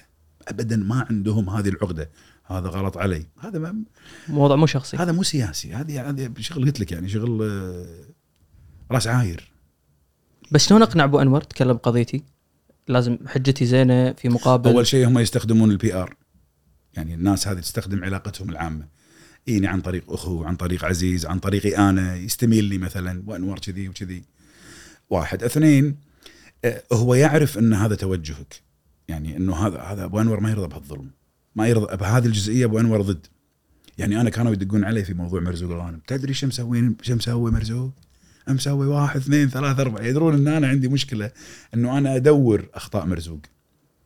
ففي ناس تجيك من أبواب عدة. واحد بالميانة واحد بالفكرة واحد في كذا. بفلوس مو من صالحة قلت لك يعني. راح أقولها. راح أطلع أقول هذا الإعلان مدفوع. عقب ما تاخذه عفوا. اي عقب ما خلص يعني. بس أنا أقول له هذا الشيء يعني عرفت؟ ف ما ما يعني ما صارت عرفت؟ تصير في في في قلت لك في إنه أنا والله مستشار إعلام. مثلا يدق علي واحد يقول لي ابو انور نبي خطه إعلامية ما عليك أمر. أسوي له خطة إعلامية. والله نقيمها ب 10000 دينار 5000 دينار 6000 دينار. يدفع. فهو شظن داخله. آه خلاص خلصنا معه. بس أنا ما أعطي هذا الإحساس ولا تهجم عليه ولا شيء. بس لو أخطأ حنقول أخطأ. أقول هذا أخطأ. أنا قاعد أحاول أفهم بس طريقة تفكيرك يعني أنت بتساعد تقول حتى أنا أتصيد على مرزوق فترة من الفترات يمكن؟ فترة من الفترات حلو بس أنا شلون شو متى, متى أكون صديق ابو أنور متى أكون عدو ابو أنور؟ تحسن في العمل العام. أهلا وسهلا فيك. تسيء. يا ويلك. صالح الملا ما كنت أخلي منه مغزبر أبو محمد من طلع من الحياة. يا حالاته أمر ديوانيته أبارك له بزواج ولده أرد عليه بتويتر اهدي اغنيه يهديني ب- ب- بيت شعر. بالعمل العام. أنا ما أستقصد أحد. أنت في العمل العام مبوش تحمل. بس أنت قاعد ببيتكم إيش حق يصوبك؟ ما لي علاقة فيك نهائيا. ابدا ابدا ما لي علاقة فيك يعني. بس بالعمل العام أنت مطلوب أنت أنت تمارس العمل العام فلازم تتقبل نقد الآخرين لك وإن كان قاسي. يعني أنا استدعيت النيابة من من يومين. مشتكي علي آه، مسؤول حكومي يقول إنه هو لما وصفني انه إني أنا أنا إيش قايل عنه؟ قلت له أنت إيش فيك؟ أنت عبالك رئيس وزراء؟ ترى مو رئيس وزراء أنت رئيس مجلس إدارة هيئة. فيقول هذه شكلت شوي انتقاص مني. فسألني وكيل النيابة شنو؟ قلت مو صحيح. أنا قاعد أرفعها فوق. إذا هو شايف نفسه فوق فغلط ينزل تحت مكان. فتخيل هذا المسؤول ضاق ذرعا يعني إنه ليش يقول لي أنا رئيس وزراء؟ يعني هذا لو ملحق عليهم التلفزيون كان ف ف ف ف ف هذا لو قاعد ببيتهم ما دريت عنه منه. وهو إيش قايل؟ قايل إنه في القضية في في الشكوى إنه هو يقول لا أتذكر اس- الا اسمه الأخير. ما ما أعرفك. أعرف إن أنت ب- بن فلان. فقلت إنه ما يذكرني اسمه قاعد وأنا قاعد أسجل يعني. فيسألوني زين دام أنت مسجل حضر. قلت أنا قاعد أسجل بشكل تلغائي يعني. إذا بحضر ما فهي كذي عرفت؟ أنا أنت بالعمل العام تحمل أنت مو بالعمل العام ما يصوبك ابو انور تزيد مع السنين القضايا كان تزيد يعني شلون اليوم المشهد بالإعلام؟ شوف آه، السقف على قولتهم إيه هذا اللي دائما نروح نرد عليه السقف إيه هو السقف ان تتحمل ثمن الكلمة اللي تقولها. هذا سقفي بالنهايه أنا أعرف نفسي خواف وما لي خلق أروح النيابة هذا أنا. ويحطوني حجز يومين. أنا هذا. إيه. إي. أمشي على أمشي حد رساس أنا ما عندي مشكلة أجرب حتى السجن. أقول لي بي أنا ما عندي مشكلة عرفت؟ أقول. فالسقف أنت تحدده. وها مو بالضرورة اللي يقول السقف العالي شجاع. ما له علاقة. ابدا ما له علاقة. هي قناعات. يعني أنا أدري ان الإعلامي هذا ما يبي يتعرض للمشاكل. مو قضية مو أخاف بس أنا أدري القانون مانعني إني أنا أسب فانا ما أسب. مم.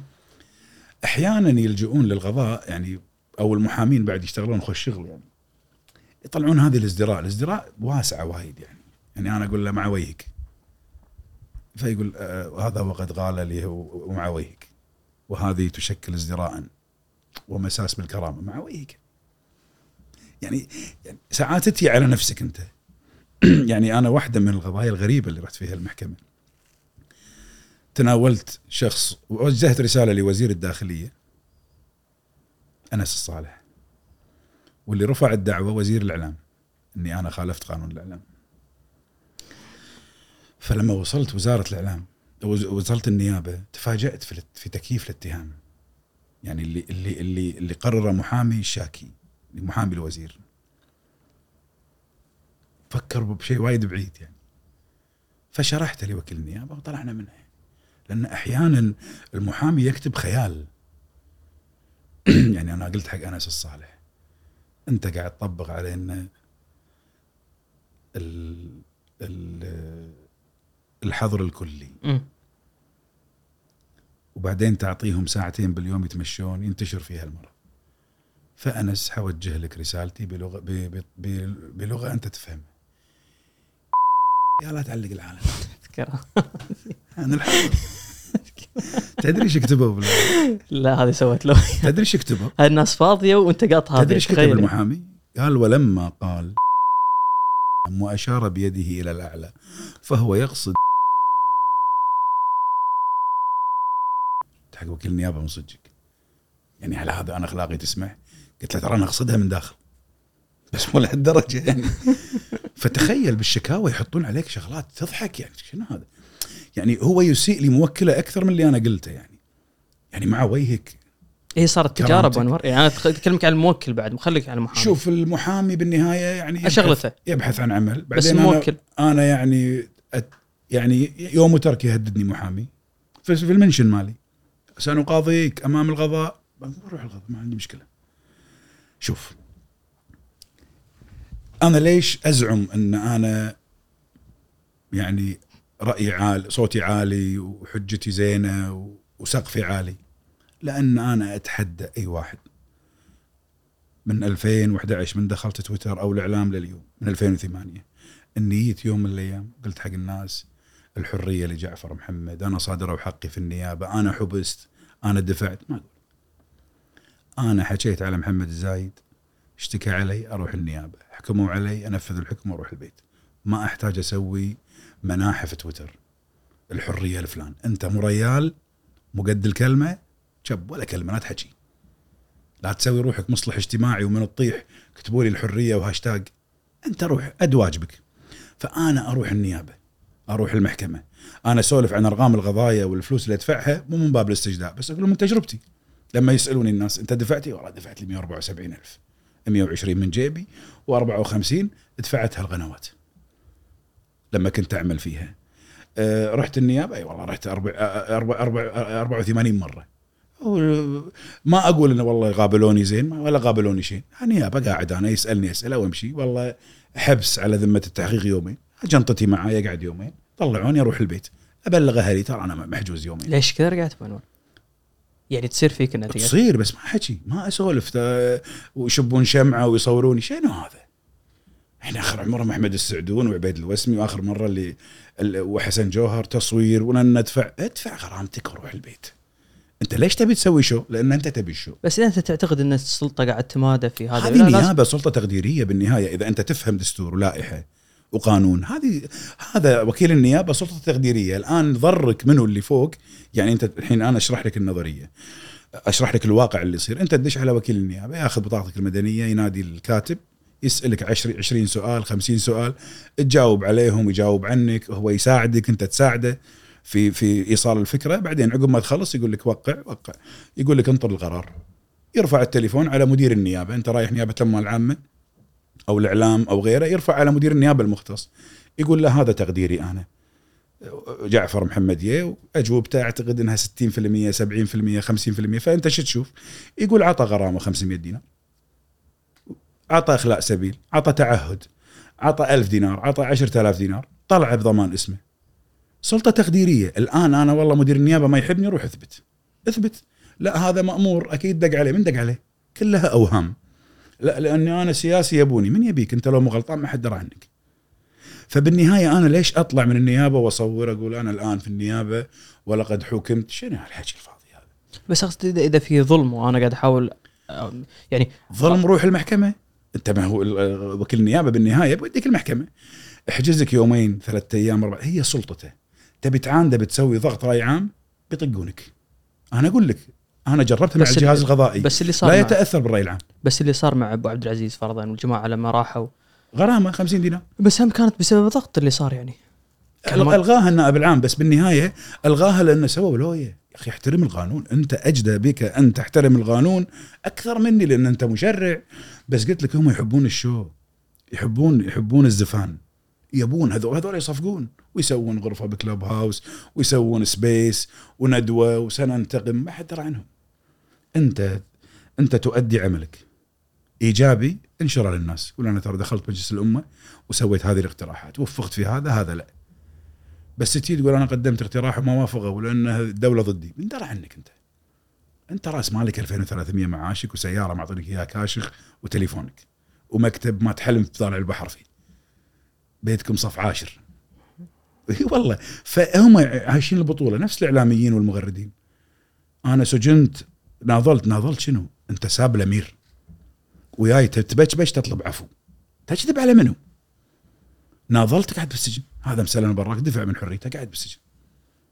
قاعد بالسجن. الريال تحمل لكن بالاستئناف شعر إنه إنه ممكن هيئة الهيئة القضائية شوي ما راعت فيه فاختار. قال لك لا يبا.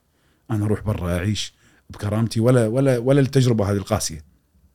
ومن ثم عاد بعفو تفضل عليهم عبيد الحسبي وردهم. ومحترينهم الحين. لو كاتبين كتاب حق الأمير أحسن لهم. فبالتالي أنت خليك قد أفعالك. تبي تمثل دور؟ تبي تصير آه، آه، عمر المختار خليك عمر المختار تصير عمر المختار تبكي بضرب عن الطعام بعدين تاكل سنيكر هو شوف أنا أنا أكيد في ناس تسوي شو بس أكيد في هم ناس وقع عليهم ظلم. صعب أقول إيه،. صعب أقول حق هالشخص هذا تعال لا تتكلم عن الظلم اللي وقع عليك. حقه. أنا صار عندي ظلم حرك التقاضي ما انصفني. في في أول درجة رحت الاستئناف ما أعطوني وي رحت التمييز. كل هذول ضدك إيش دعوة؟ هذا ولا جفاره يعني بالنهاية القاضي يكرهك. القاضي ما بينه وبينك شيء. أنا دشيت قضايا الدنيا. حكمني قاضي سنة ونص يا رجل. وحط تحتها مع وق... 500 دينار مع وقف النفاذ. فأنا استانست. قلت أشوى مع وقف النفاذ. دفعت قالوا دير بالك. إذا ايدوها بالاستئناف رحت ورا الشمس. يطبق الحكم. قلت إن شاء الله. شنو الغلط؟ قالوا الغلط بيت شعر. يا علي إن جيت العرب لا تجي ديش. خبل إذا ذهب السوالف سردها. وهذا يعتقد إنه هو صعدت عند الاستئناف. وشرحت البيت. وعضدته بشرح آه، صقر صافي الله يرحمه كاتب البيت. وجبت رأيي في فن ال- الشعر والعروض. أعطوني براءة. كان قلت لا بيسجنوني هذول أنا أنا مأذيهم. منو أنت عشان تأذيهم؟ ما حد يأذي دولة ترى. يعني ترى الشيخ صباح الأحمد الله يرحمه أعطانا مثال حي للمعارضة ال- الفالصو. أربع جناسي يا رجل سحبها. قعدوا بالبيوت فلا تصير لي مناضل يعني خليك ناضل على قدك بس لا تحملني وزر اللي انت ناضلت علشانه واحد يقول لك أنا يا أخي ضحيت حق الكويت ضحيت حق منو؟ مشكور تبي ثمن يعني؟ لا تعالوا وقفوا معي نوقف معك شو نسوي يعني؟ إيش تبي نسوي لك يعني؟ نعتصم؟ ف, ف, ف لا ت يعني لا, لا تلزم العامة بموقف أنت اتخذته خليك قده. تبي تشتكي حقك تشتكي ونسمعك ون- ونصبرك بس لا تعيش الدور علينا. مثل ما اليوم بعض يقول إحنا بنينا الكويت، ما حد بنى الكويت. كلنا بنينا الكويت. ما حد له فضل يعني يعني فعلا ما حد له فضل. الله سبحانه وتع- وتعالى خلقنا يعني نكمل بعض، ما حد له فضل على الثاني. أنت تقول هذا شرطي وهذا ضابط، الضابط ما له قيمة بدون الشرطي. والشرطي لا يمكن ينضبط بدون الضابط. صح. فهي أدوار، ادورك أنت تبي تعيش دور إيش كيفك؟ أنت اخترت إنك تهاجم السلطة وتفرض لها وبعدين لحقوا علي أنا عاقبوني. ما أنا أحس اللي أنت قاعد توصل له إنه مهما يصير إذا لا تحط رأسك برأس السلطة يعني. بأكثر كلمة لا لا حط مفردة راسك شعبوية حط رأسك حط. رأ- حط ناطح السماء ناطح للنيوم. بس لا تلزمني أنا إني أوقف معاك في مناطحتك لهم. انت ما استشرتني ولا تحملني فضل ترى اللي سويته حق الأجيال القادمة اي أجيال قادمه شو مسوي حق الاجيال القادمة أنت؟ يعني شوف أنا دائما أذكر وهذه ما تزعل بس تضايق مسلم البراك وحمود استجوب ثلاث وزراء مالية شنو النتيجة؟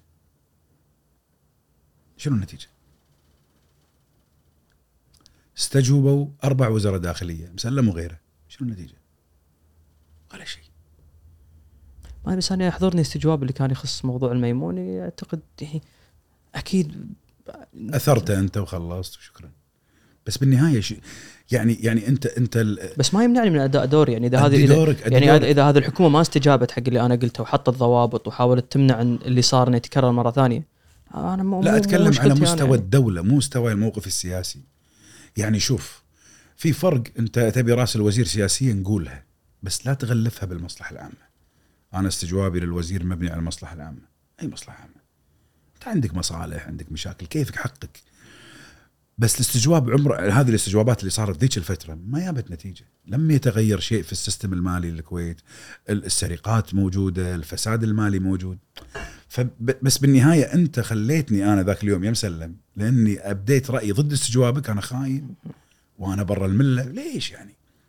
يعني علشان شيء أقول لك لا تحملني وزر مواقفك أنت اخترت تبي تطق السلطة تبي كيفك حقك ما له علاقة الحين اللي عادوا بس لا تقول إذا أنت مو معاي إي أنت اللي عادوا خطاب مسلم البراك مو عادوا عن قناعة ليش يبون عفو؟ الدنيا ليش؟ أنت واقف أنت راز وجهك ومتبجح وتعيد الخطاب وتدري إنه في إدانة. وتشوف هذا عفوك أولوية لا أهم من المدارس وأهم من الصحة. شنو هذا؟ فأنت تبي تصير مناضل على خل- خليك صير حياك الله. بس لا تجي بعدين تقطه قري يعني. أنت ترفع قضايا ابو انور ابدا. ولا واحدة لا ابدا. رفعت مرة وتحسفت.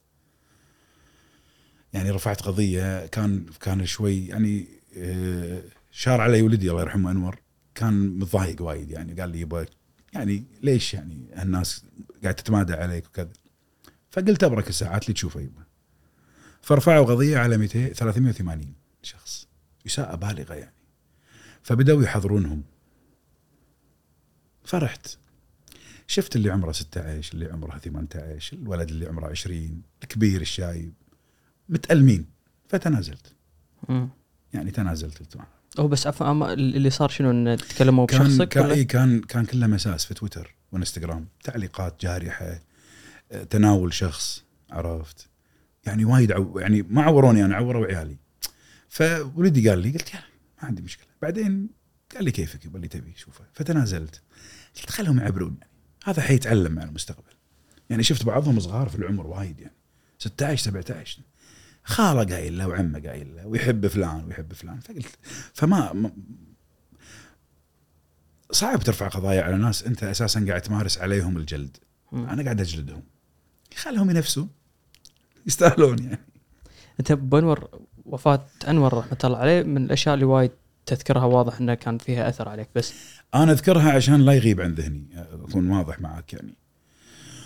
وهي نقطة تحول في حياتي. يعني هي في شيء يمكن الناس ما تعرفه. أقول لك هي أول مرة. أنا فقدت جزء من ذاكرتي بعد وفاة أنور. وكثير أعاني منها يعني. بس مو ذاكرتي معه ذاكرتي أنا. يعني في وايد أشياء صارت في حياتي. يعني نقول من من عمر العشرين لعمر السبعة وثلاثين 47 ما اذكرها 20 جبت أنور يعني ولا شنو العلاقة؟ لا أنور انولد 90 بس في أشياء غابت من مخيلتي يعني من ذاكرتي. ماني قادر أستعيدها يعني وايد أشياء. بعضها ذكريات بعضها أشياء حفظتها. يعني مثل ب- يعني أنا حافظ رواية كاملة راحت. أنا حافظ خطب كاملة. يعني أنا حافظ خطب التراشق الإعلامي اللي كان بين علي بن أبي طالب ومعاوية كله 17 رسالة. ما أذكرها الآن. لما أقراها كني أقراها أول مرة. أحاول أسترجعها ما أقدر. ففقدت جزء من ذاكرتي ما وين راح بشكل تدريجي ولا بعد؟ فجأة. فجأة اكتشفت إني أنا نسيت. ما أدري. فهذه مرحلة مريت فيها. كذلك هو هذب رح- رحيل أنور الله يرحمه هذب فيني وايد أشياء. خلاني أهدى شوي. أهدى في الطباع طبعا. سواء في عملي الإعلامي أو مع الناس وكذا. ما عدت اهتم نهائيا. ما تسوى بالنسبة لك لا صارت. ما عدت اهتم نهائيا لأن ما أدري يعني. فأنا أذكره كل مكان صراحة وأحط له بوستات وفي في كل مكان وصور لأن لأني أبي أعيد الحياة بأي طريقة، أعيد أقصد ذكرى ذكرياته طبعا باعتراض على الله سبحانه وتعالى. ف شيء صعب يعني أنت بالصدق يعني. يعني صعب توصفه. يعني لأنه مفاجئ ولا علاقتك معاه كانت زينة ولا؟ لا يعني هو الفر... هو, هو أول واحد قال يبا وأنا جبته وأنا عمري 19 سنة وقعد معاي 27 سنة يعني تحولنا كرة لعب سفر ضحك سوالف وكان وايد قريب. يعني كان أخو. أكثر يعني أسرارنا شغلنا فاهمين بعض يعني من من العين. ما بيننا كلفة نهائيا. وهو مؤدب وايد زيادة عن اللزوم يعني أدبه جم ومؤثر يعني مؤثر في محيطه أتكلم. ف والظروف اللي صارت قبل رحيله بثلاثة أيام غريبة. يعني آخرها كان بيني وبينه ساعة ونص وآخرها مكالمة كانت قبل وفاته ب 40 دقيقة. فشيء غريب تبي الصدق. يعني أنا ما تقبلت الوضع ما قدرت أروح أصلا. اكبرك لا لا ما قدرت أروح الحادث. مكان الحادث. إي بس جاسم ولدي. يعني. ما ما أقدر ريلي ما شالتني. أدري. شعرت داخلي. شوف في قصة غريبة. يومها أنا راد البيت. الساعة 11 ونص 12 هو طالع. فوحدة واحدة ونص دشيت غرفة النوم. أم أنور نايمة. فقعد أحوس. دور باليرارات. فهي قعدت قالت شو تدور؟ قلت في آي فلاش أنا شاريه حق الآيفون ابيه قالت وقت الحين يعني. قلت والله أدوره ما أدري. قالت شوف هنا أدور أدور أصعد فوق أنزل تحت أدش غرفة انوار غرفة جا ماكو. ماني محصلة وأنا محتاجة.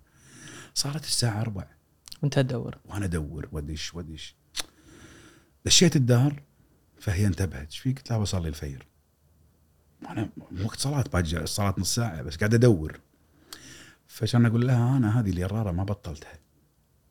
قالت ماكو. قلت أنا ما بطلتها بطلتها. بطلتها ولا كيس أسود. قلت لها شنو هذا الكيس أسود؟ قالت ما أدري. حطيت الكيس أسود بطلته ولا شفن. انت قاعد تتكلم باجي له ساعتين ويموت كان أقول لها شنو هالجفن؟ قالت أنا شاريته. قلت ليش؟ أضحك حقي ولا حقك؟ أضحك يعني. مم. قالت ما أدري بنام أنا يعني. فخليته مكانه. هو اللي اندفن فيه. سبحان شيء غريب كان تبي الصدق يعني شيء شيء فكل ظروف صارت قبل وفاته وبعد وفاته إلى اليوم. شيء غريب يعني. فأنا ما أنفك إني أذكره لاني مو لأني أحبه ولدي بس عايش معاي هذا الرجل يعني ما وإن مات. ف يعني واذكر شوف أنا بعد وفاته رحت حق الشيخ صباح الأحمد. طبعا الشيخ صباح الله يرحمه يعني وأنا قلتها على الهوى هو كان في عمان مو بالكويت. اتصل فيني يوم الوفاة يوم الدفن وبالعزاء الصبح يدق والعصر يدق. ما أقول أجبر لكن وجه الدولة كلها يعني سمو ولي العهد الله يحفظه ويطول عمره. سمو الأمير الحالي الشيخ نواف. ما بقى أحد في الديوان كان يوني يومي. وكان يسأل وكان الواجب يدزه حق الحريم بشكل مو طبيعي. يعني وكذلك يعني الشيخات كلهم والشيوخ اللي يعزون عليه. فاحتضني يعني ذاك اليوم لغاية ما رد رحت أشكره. بعد العزاء أشكره على الواجب وكذا. فقال بلغوني إنك أنت من طالع بالتلفزيون ليش؟ أنا ما كنت ماخذ قرار بس لما كلموني في القناة قلت ما أدري. يعني قلت بيت النازل ستة أشهر ما أقدر يعني. فرحت له بعد عشرة أيام أشكره على واجب العزاء. فقال لي بلغوني إنك من طالع. قلت إي، ما أدري طال عمرك. قال ليش؟ قال ترى أنا عندي ولد توفى اللي هو أحمد الله يرحمه. قال شوف منت ريال إذا ما واجهت حزنك. انت رجل. واجه حزنك. أبيك الأحد اللي تطلع. قلت له إن شاء الله. طلعت. طلعت يوم الأحد. وطلعت بحلقة استثنائية يمكن قعدت فيها 40 دقيقة واقف 10 دقائق ونص ساعة قاعد. يعني انهرت بعد الحلقة. الآن اتصل فيني ثاني يوم بالتليفون كلمني. كانت الساعة 3 العصر 3 ونص. فهذا الرجل غريب تبي الصدق يعني هذا أمير. كل هالبلاوي اللي عنده والمشاكل لكن كان إنسان فوق العادة. كلنا مر بنفس التجربة؟ يمكن بس هو كذي طبيعته. يعني هو آه عزاءه مثلا ل الله يرحمه الدكتور وليد وليد الأحمد اللي استشهد برا الكويت كان تذكرون؟ ما أذكر. إي. عزاءه في في عبد الحسين عبد الرضا. أكثر هو, هو ما أدري هذا الرجل إيش يعني عنده احتواء جبار يعني. فهو أحد من من يعني من ساهم في يعني بمساعدتي باجتياز هذا الظرف يعني. فلا ذكر أنور ما راح يختفي يعني معاي ولا ما, ما أعتقد يعني. أنا أحبه بالصدق يعني أحب ذكره يعني. وابو أنور رد هو تغير آه، للحين قاعد تحاول توصل حق هذه الشخصية القديمة. لا ما ما ما عدت أقدر أرجع خلاص مشيت مع الجديد. يعني الأهدى. اي اي الأهدى ال- الأهدى الأهدى. ال- لا أذكر.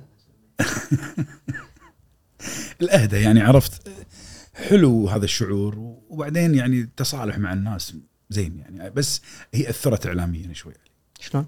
كلت من لساني. صرت أحاسب على الكلمة. أول ما حاسب. ما أدري ليش. يعني آه، صرت أخاف أزعل الناس. زعل الشايد ازعلهم شوية. بس الزعل الشايد صعب يعني شوي يعني.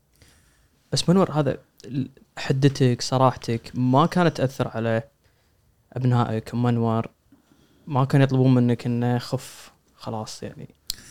أنا انحرموا عيالي من دخول الضباط. وقدمت كنت أبي بنيتي بوزارة الخارجية لم تقبل. وأشكره قالوا لي عندك قيد أمني؟ شنو؟ ليش قيد أمني؟ قالوا ما أدري. يمكن عندك قيد أمني. ما عندي مشكلة. آه، إخواني تضرروا. بس كانوا كانوا يقولون لي أقول لهم هذا قدركم يعني. أنا ما راح أغير شيء. ما توقعت الرد يعني. إي والله. توقعت إن يعني هم قاعد يشجعونك تقول. أنا عشانكم لا بوقف. لا لا, لا. قلت لهم هذا قدركم يعني. كانت أمي الله يرحمها تخاف علي وايد. أخاف عليك من عيال إبليس وكذا. إنه قلت شيء شيء بيصير يعني؟ يعني شو اللي بيصير يعني؟ يعني شنو أكبر شيء ممكن يصير لك؟ يعني اقصى شيء الحياة ممكن تسوي فيك. أنا أحس نفسيا يعني شلون قدرت تقاوم هالأشياء؟ صدق تعلمك يعني تعلمك المواجهة. علي بن أبي طالب يقول إذا هبت امرا فقع فيه. فإن شدة توقيه أعظم. إذا تخاف من شيء روح له.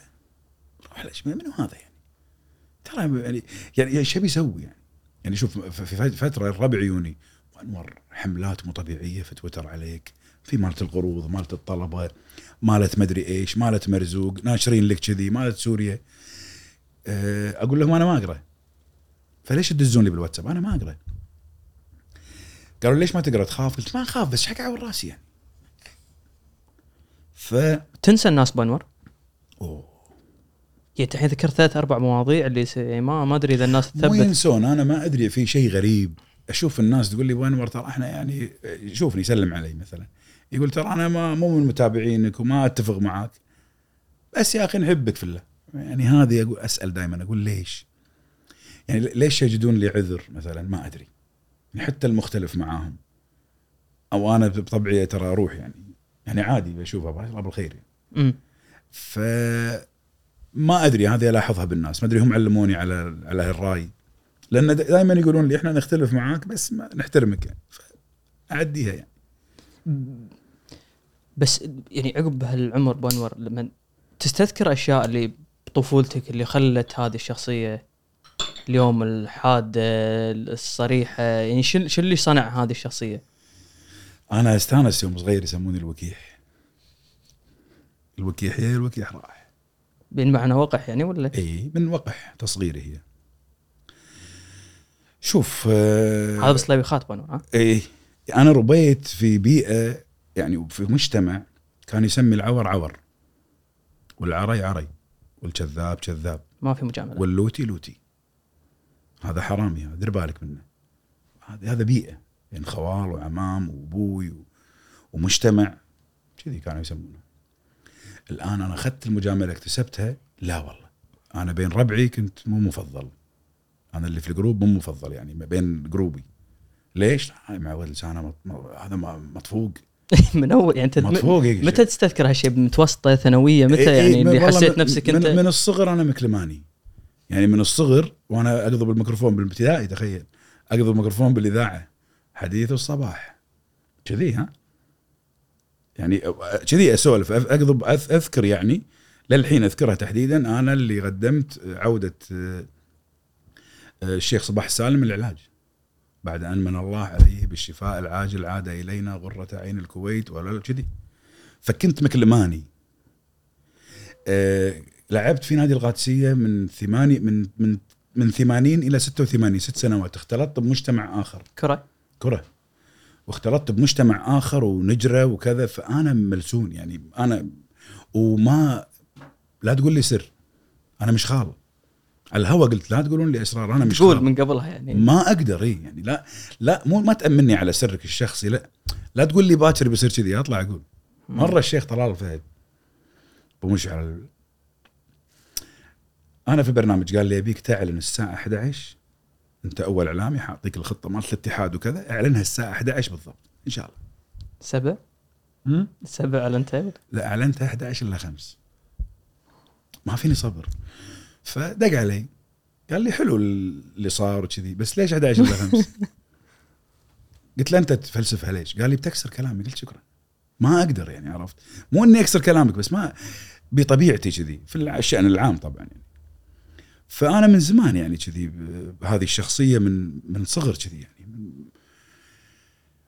العناد ال ال ال ال قول الحق هذا ساعات يورطك. اي يعني أنا كنت شو أسوي؟ أنا ساقط في المدرسة.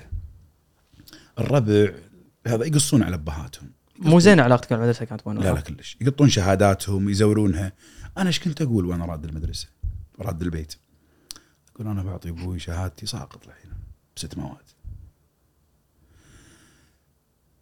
فأنطق على ساقط ولا أنطق على ساقط كذاب لو جيت وقلت الشهادة وما أعطوني إياها حنطق مرتين. فانطق مرة واحدة. ما كان يطقني. كان يشوفها تصير خمام أقول لا ما أدري إيش درى. ما- مأذيك أنت؟ مو مؤذي لا والله زين معي يطقني يعني بس حبيب يعني هو. ف ما ما يعني ما يعني صراحتي الزايدة مزعجة. مزعجة مزعجة لربعي ل حتى في البيت حتى مع زوجتي. أنا صريح. طابخة مسوية غدا حلو لا مو حلو. لبق اي في لباقه وفي رومانسية بس ما مو ما إي حلو بس لا تعيدين لا مرة لا تسويها مرة ثانية شكرا يعني. يعني كذي عرفت؟ يعني الطبع يعني أنا طبعي كذي. ما أدري انعكس علي في الإعلام 100% شخصيتي بالنهاية. بعدين أنا ملول بسرعة أقوم وأدخن وفوضى منظمة. يعني هذا انعكس على رأيي في الإعلام أعتقد كذي. يعني قالوا لي مرة واحد قال لي أنت مندفع. قلت إيه ممكن. شلون تقول ممكن؟ قلت ممكن من إيش ترى أنت تقول مندفع. صح. مندفع. فعلا آه، ساعات أنفعل أقول رأي أو أقول وجهة نظر اغيرها وأحطها تحت بند شنو؟ إن اثنين ما يغيرون رأيهم في الدنيا. الرصيف والحمار عز وجل. غير رأيك شو المشكلة؟ يعني هو اعتناقك للعقيدة شيء واعتناقك للآراء وال, وال... عادي يعني ما عندك مشكلة. هذا أحمد السعدون كان ضد شو اسمه تجنيس البدون. وضد الغروض الحين معاهم. الحياة حلوة. خليه يغير شو المشكلة؟ بس بونور انت قايلها هذه مالت اللي بعد عشر سنين ما حد ما حد يذكر أنا شنو قلت؟ إي. تذكرني فيها؟ آه ما تطري علي الحين بس أكيد قلتها أنا متأكد ان هذه هذا رأيي. أنا اللي أذكره صححني إنه بعد عشر سنين ما حد راح يذكر شنو قلت بس عيالي راح تكون أمورهم تمام ماليا. إي إي إي أذكر كذي يعني. أذكر قلتها ما أدري وين والله. صحيح. يمكن في كلاب هاوس قلتها أعتقد. أعتقد بلقاء. يمكن. يمكن ما أدري. شوف في ساعات يجيك واحد يقول لك أنت ليش واقف هالموقف؟ شنو قناعتك؟ فأقول له أنت شايف العيشه اللي أنا عايشه. يقول لي ودك فيها. أنا ساعات أشكك الناس ترى. يعني أنا أشككهم. وأنا أحب هذه. يعني. إن مبادئك كلها غلط اللي انت ماشي عليها. إي إي. أنت مو تبي كذي؟ إي خليك. يعني أنا في Clubhouse ساعات أو في تويتر, أو السوشيال ميديا. أنت متلون. أقول له قد أكون متلون ما عندي مشكلة. فهو يعصب عرفت؟ يزيد. أنا ما ما عندي جواب له يعني. يعني واحد يقول لي أنت ليش ماخذ هالموقف؟ أدري إن شكه رايح إن أنا قابض. فأقول له أوريك آخر مسج يداع ما هو بس أنت ما تبيع مبادئ قلت له أنا ما بعتها. أنت يتراوالك يعني. فما أدري قياس الناس على شنو. يعني اليوم القصة الشهيرة اللي سواها صلاح العلاج. يعني أنا أنا ذاك اليوم يعني صفقت له وأنا واقف. مع إنه ما كانت تربطني في علاقة قوية. عزيز يعني شخص عزيز الآن. أعطوه الديوان مزرعة. حط لهم شكر في تويتر. الله يا حر الناس. هذا الصح. هذا الصح. يعني وين المشكلة؟ يعني فالناس ما ادري ما أدري ليش الناس مرتبطة إن بعدين شوف يعتقدون إن كل اللي يشتغلون في الإعلام عندهم فلوس وايد. ما أدري من يبين هالنظريه يعني ما أدري ما يعني ما أدري من يبينها. إحنا تنفتح لنا أبواب. يعني الناس تحبنا تشوفنا. فممكن تسوي ديل تسوي تجارة تدر عليك أموال. ممكن تسوي شيء مو مع الدولة حتى مع الشخوص العاديين يعني. يعني لأن ما أفهم بنور يعني برامج سياسية. لا لا رعاة لا إعلانات. شلون طلع فلوس هذه؟ طلع فلوس من موقف سياسي. موقف سياسي. القناة مو انت طبعا مو البرنامج. انت يستخدمونك كأداة مثلا أحيانا. فيسوون ديل ياخذون مناقصة ياخذون ممارسة ياخذون آه، تحت الشليل. ممكن. روح خذها انت ما تدري. لين تصير انت رب العمل تكتشف القصة. امم إيه، اذا كذي تمشي الأمور. اي تصير أوخ شلون كذي؟ يعني أنا أذكر واحد من الإعلاميين الكبار كان عنده راي أنا أعرفه عدل يعني. الراي ماله. غير رايه 180 درجة فرفعت عليه التليفون امون عليه. ألو هلا؟ قلت له شلون كذي؟ قال يا معود أنا مقدم تسهيلات. ينني هذا. طلع مكلم البنك موقفين شغلي. فيا معود خليني اخلص عندي شغل تجارة. وأخذ تسهيلات 400 ألف أو شيء كذي من البنك. فالحين المفروض انه طاح من عيني. يعني يفترض إن أنا الحين هذا إحساسي إن هذا لا هذه هذا الشغل يعني هذا هذا الدنيا, هذه الدنيا هالشكل يعني هي الدنيا كذي ماشية. يباع مبادئ أعطى رايه كتب راي أنت مو عاجبك لا تقرأ لا تسوي له ريتويت بس أريح لما تقط الناس انك كيفكم أنا هذا هذا أنا وأنتم كيفكم يعني. يعني لأن يعني لأن إحنا- إحنا نعيش بمجتمع اللي راي الناس فيك من من أهم الأشياء اللي انت تقيس عليها أي خطوة تأخذها. فانت أنت أول مدرسة أشوفها اللي تطق الناس بالطوفه إيش رأيك. باللي سواه صقر الغانم؟ الله يرحمه. لا ذكرني فيه. 38 سنة المجلس. ما تذكر الناس. الآن يذكرون أهله عائلته ربعه المهتم. بعد 100 سنة ماكو أحد. أنا وياك موني بعد 100 سنة. 2121 22 ماكو انت إيش حقه تغيب موزن حق هذول منو هذول؟ منو هذا اللي اللي دش على صفحتي أو دش على برنامجي وعلق؟ منو هذا؟ هذا منو بالنهاية؟ إي بس الجمهور ماله إلا فنانة. أنا مو رقاصة ولا مطرب. يبيون حفلتي. أنا أحطها باليوتيوب. شافوها ألف ولا 100 ولا 7000 سيان عندي الأمر. قلت رأيي خلصنا. ما تبيع تذاكر. إي هذا واحد. اثنين الأمراض اللي قاعد تصير اللي يزيد مشاهداته واللي يسوي كامبينات. هذا عنده مشكلة. عند أنت عندك مشكلة بس لا تعممها علي أنا ما لي علاقة. المتلقي لا هذا أكيد شاري. ممكن ما أدري بس أنت إيش حقه مشغول في أنا شاري ولا مو شاري؟ فأنا ما أقيم وزن. وهذه قلت لك يعني من زمان ما أنا أطلع ما أطلع من برنامجي. قلت اللي أبي أطلع خلصنا. أنت زعلان؟ حقك. أنت فرحان؟ ما عندي مشكلة. تبي تروح المحكمة أروح مش أسوي لك. بس شنو تكتيك بانور؟ إنه ما تطالع الردود ولا أطالع الردود أول الأيام ذيك الأيام أطالع ها شافوا حاطين. الحين لا ما صار لي يمكن خمس ست سنين ولا أدري. يدزون لي الربع يقطعون ويدزون لي. شوف إيش قايلين عنك. يعني أنا مثلا قلدني البلام. حسن البلام أخذ الاستديو مالي وقلدني أنا ما أدري. بدون علمك؟ اي بدون علم يعني ترى اي أي واحد بالدنيا راح يسوي له يعني. رفعوا التليفون علي قالوا لي ترى قلت عادي ما عندي مشكلة. يعني عقب ما خلصوا قلت كيفكم يعني؟ متفقين مع صاحب القناة. قلت لهم عادي يعني ما عندي مشكلة.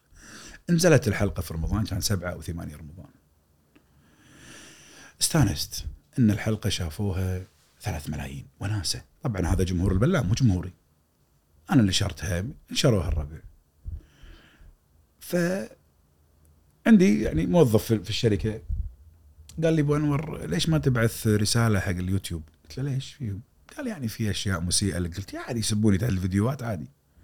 قال لا في اساءه شوي بالغه بالغه وين؟ دز لي الفيديو دز لي الفيديو ولا تحت البلام واحد معلق يدعي علي بالموت.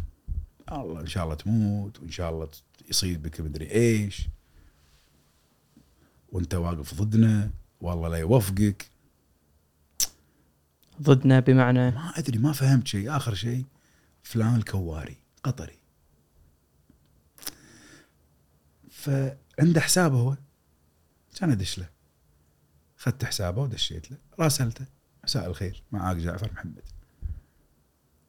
ما رد علي. عقب يومين رد علي. فصرت أكلمه بنفس اللحظة. انتقلنا من إلى إنستغرام. يعني من يوتيوب إلى إنستغرام. صار يكلمني مباشر. فلما دخلنا انستغرام سولفنا قاعد يقول لي أنت مواقفك مو شريفة ومو نظيف والله. قاعد أشرح له زين وين المواقف؟ شنو الفيديوهات اللي عندك؟ كان يقول لحظة لحظة لحظة. هذا الحساب لك؟ قلت له إي حسابي. قال واليوتيوب لك؟ قلت له حسابي. قال أنت مو محمد الملا محمد؟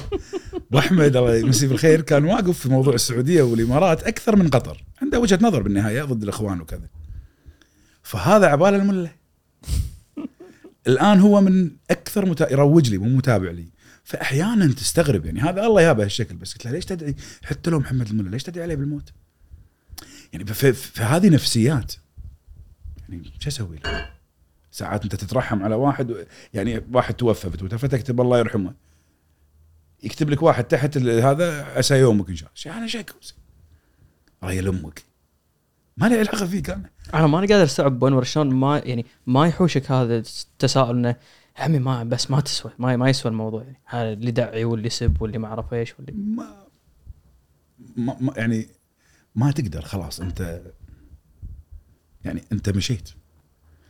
يعني أنت ماشي ما تقدر. هذول ينابحون شو تسوي فيهم أنت قافلتك ماشية ماشية سواء وقفوها وقفها ريح صرخوا شو تسوي فيهم؟ يعني قلت لك إحنا مشكلتنا هذه ما أدري واحد بريطاني قالها. قال أول كانوا ال- السكارة يقعدون في البار يخربطون ويمشون الحين دشوا social media. ما تدري إيش يقول ما تدري منو هذا. عقله إيش كثر عمره إيش كثر توجهه شنو بس هو يفرض لك يعني. يفرض لك المثل وكذا. أنا عندي أصدقاء أعزاء علي واقرباء أعرفهم عدل. تكلم عن بر الوالدين. وهو يطق امه وابوه هذا مجتمع افتراضي فأنا إيش حقي أعور رأسي معه؟ أتأثر إذا يعني من شخص معروف. في يعني- علاقة بينك وبين إي يعني في علاقة أو جار أو كذا. يعني شوف من من من الأمور اللي أنا تحسفت ندمت عليها كثير.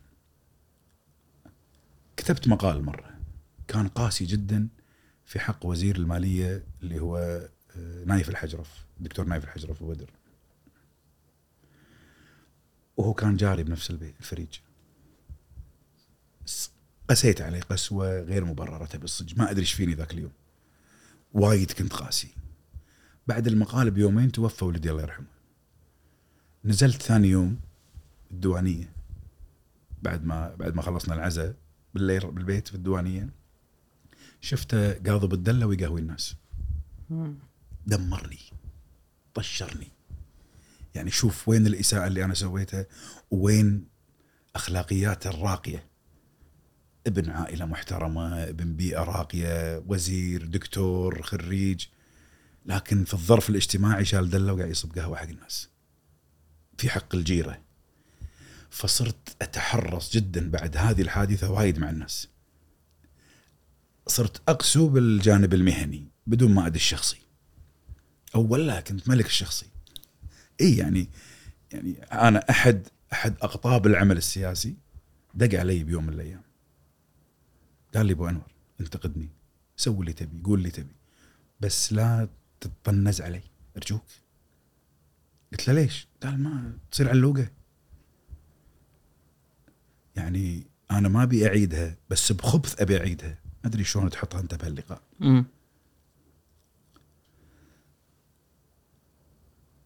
اللي سووه بعلي الراشد ما سووه اليهود بالمسلمين. لما اختلفوا معاه خلوا الناس تصيح عليه بالأفنيو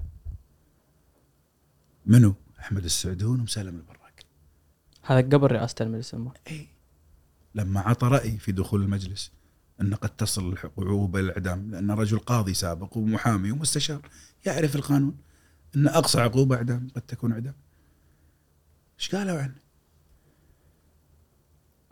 فهم ليش ما يقبلون الكلام ده لما نقوله؟ ولا هم منزلين بقفة؟ يعني ف فأحيانا في هم ما يطالعون يعني ما يطالعون هم شو يقولون بس يطالعونك انت إيش تقول. ويرمونك باللي ما فيك وكذا. وهذول يعني رموزهم فما بالك بال الدور العاشر بدل السرداب؟ السرداب ثاني. اي مشكلة هذه. بس منور هالشخصية هذه يعني أعتقد أبعد ما تكون عن الجيش شلون يعني هالشخصيه المتمرده الصريحه الحاده عشان كذي ما كملت الجيش أنا. قعدت سنتين. سنتين وبالتجنيد ثلاث سنوات أو سنتين كمان. شوف الجيش آه، انضباط على ما إحنا صغار طبعا انضباط وكذا. بس أساسا مكان التمرد الجيش. لأنك أنت تتمرد على الانضباط.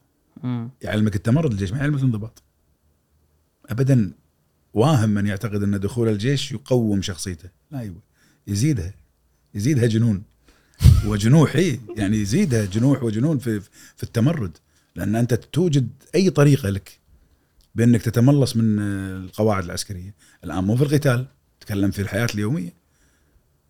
إحنا وصلنا مرحلة كانوا يقضبون الكريدت كارد يحطونه هني عشان يشوفك حالق ولا محالق إيش دعوة؟ فجأة عقب التحرير يصير تربي لحية. فشلون كنت تحتال هني وما تحتال فقصه فالجيش لا ما رتب. شوف أنا اللي رباني صج شارع. شارع رباني. والشارع بصليبيخات يختلف عن شوارع الكويت الثانية لا ولا؟ هي صليبيخات المنشأ بس أنا عشت بالديرة أكثر. يعني أنا في قلت لك في نادي القادسيه ربعي بالفيحة بالشامية بالقادسيه بالمنصورية. آه الجيش علمني عرفني على ناس من الصباحية من مدري وين. آه المخيمات السمرات الدنيا هذه كلها. أنا تزوجت بدري فانعزلت بسرعة عن الناس وبديت أربي وأسوي. انور ابتدى 19 قلت الله إي يرحمه. تزوجت بدري يعني وبنيت الأسرة بسرعة وكنت حريص عليها ما بي ما بي أحد يعور راسي. فكل هذه اختلطت بناس. داومت في وزاره الشؤون أنا صغير بين ناس كبار كبار كبار يعني. يعني على ويته قاعد اللي كذا. واحتكيت فيهم تعرفت على شعراء تعرفت على يعني فهي رحلة الحياة هي شكلت يعني. ما ح- أنت ما أحس الشخص اللي يتله باصات وايد وهو صغير يعني. من أهل من أبو كثر ما شخص آه، دابج على قولتهم. إي إي. إي لا آه يعني شوف آه، هم لهم فضل التوجيه والعناية والتربية والرعاية وحتى الإخوان الكبار والخوات بس لا والله يعني يعني شلتها بروحي يعني. ما أقول عانيت بس شلتها بروحي تعبت يعني. اي اي تعبت. لا تع... يعني ش... يعني شوف هم كلهم خريجين ودكاترة وأطباء وأنا بعيد عن هالجانب يعني مو دارس. فكانت عندي الثقافة الاطلاع القراءة. إي بس شا... هني هني ما فهمت بانور يعني أنت شخص عادة هذا الشخص المحب للشعر اللي يحفظ. يعني استأنس يسألون يقول أنت شنو شهادتك؟ أبغى لهم أنا مثلا جامعي وكذا. فأنا أضحك. أقول لهم رابع متوسط أنا. أنا ماني أنا ماني فاهم بانور يعني قاعد أحاول أحلل. إي، يعني شخص عندك أنت عندك قدرة ما شاء الله على الحفظ شيء مو طبيعي. اي والاطلاع والقراءة. هذه مدرسة. اي يعني ها أنا قاعد أقول لك تركت رحت الجيش اللي. أبعد ما يكون يعني عن أنا ما. قدرت شوف أنا واجهت مشكلة في الكيمياء والفيزياء والأحياء. تدري لو يخرجوني بس على اللغة ال- بس على الأدب أعطيهم 10 صفر. يعني عطني مواد أدبية عطني تاريخ فلسفة نصوص لغة عربية. بس إيش حكى تعطيني كيمياء وفيزياء؟ ما أعرف أنا. أنا ما أعرف فكنت أسقط فيهم ثلاث سنوات. مم. وأنا عند الناظر قلت كلمة؟ ما أدري يمكن يعني أنا ما شلون طلعت منه. أخوي معاي يعني. فقال لي الناظر أنت لمتى ثلاث سنوات؟ كان في قانون في الكويت اللي يسقط ثلاث سنوات يعيد السنة يطردونه خلاص. فصل نهائي يسمونه. فقال لي أنت باجي لك سنة لمتى ساقط أحياء انجلي آه، فيزياء كيمياء؟ قلت له أستاذ ممكن أشرح لك. قال لي قول. قلت اللي درسني فيزياء منو؟ أحمد كامل. واللي درسني كيمياء منو؟ شاغولي واللي درسني أحياء منو أستاذ عوض قال إيش فيهم؟ قلت ثلاثة يدرسوني الثلاث مواد تختبرني أنا بروحي فيهم؟ ما يصير. فقاعد يطالعني هو اقتنع يعني. أنت جايب ثلاث مدرسين لثلاثة تبي تختبرني أنا بروحي فيهم؟ فقاعد يطالعني قال يعني مت ناجح؟ قلت لا ما راح أنجح. وفعلا عدت السنة. وقالوا لي كمل شو اكمل على شنو يعني؟ أنا جبت الحين جبت PhD إيش أسوي فيها؟ الكل صار عنده مو- لا إيش أسوي فيها؟ متقاعد قالوا لي وأنت صغير ليش ما كملت؟ شو أكمل؟ إيش تبوني أكمل؟ ليش أكمل يعني؟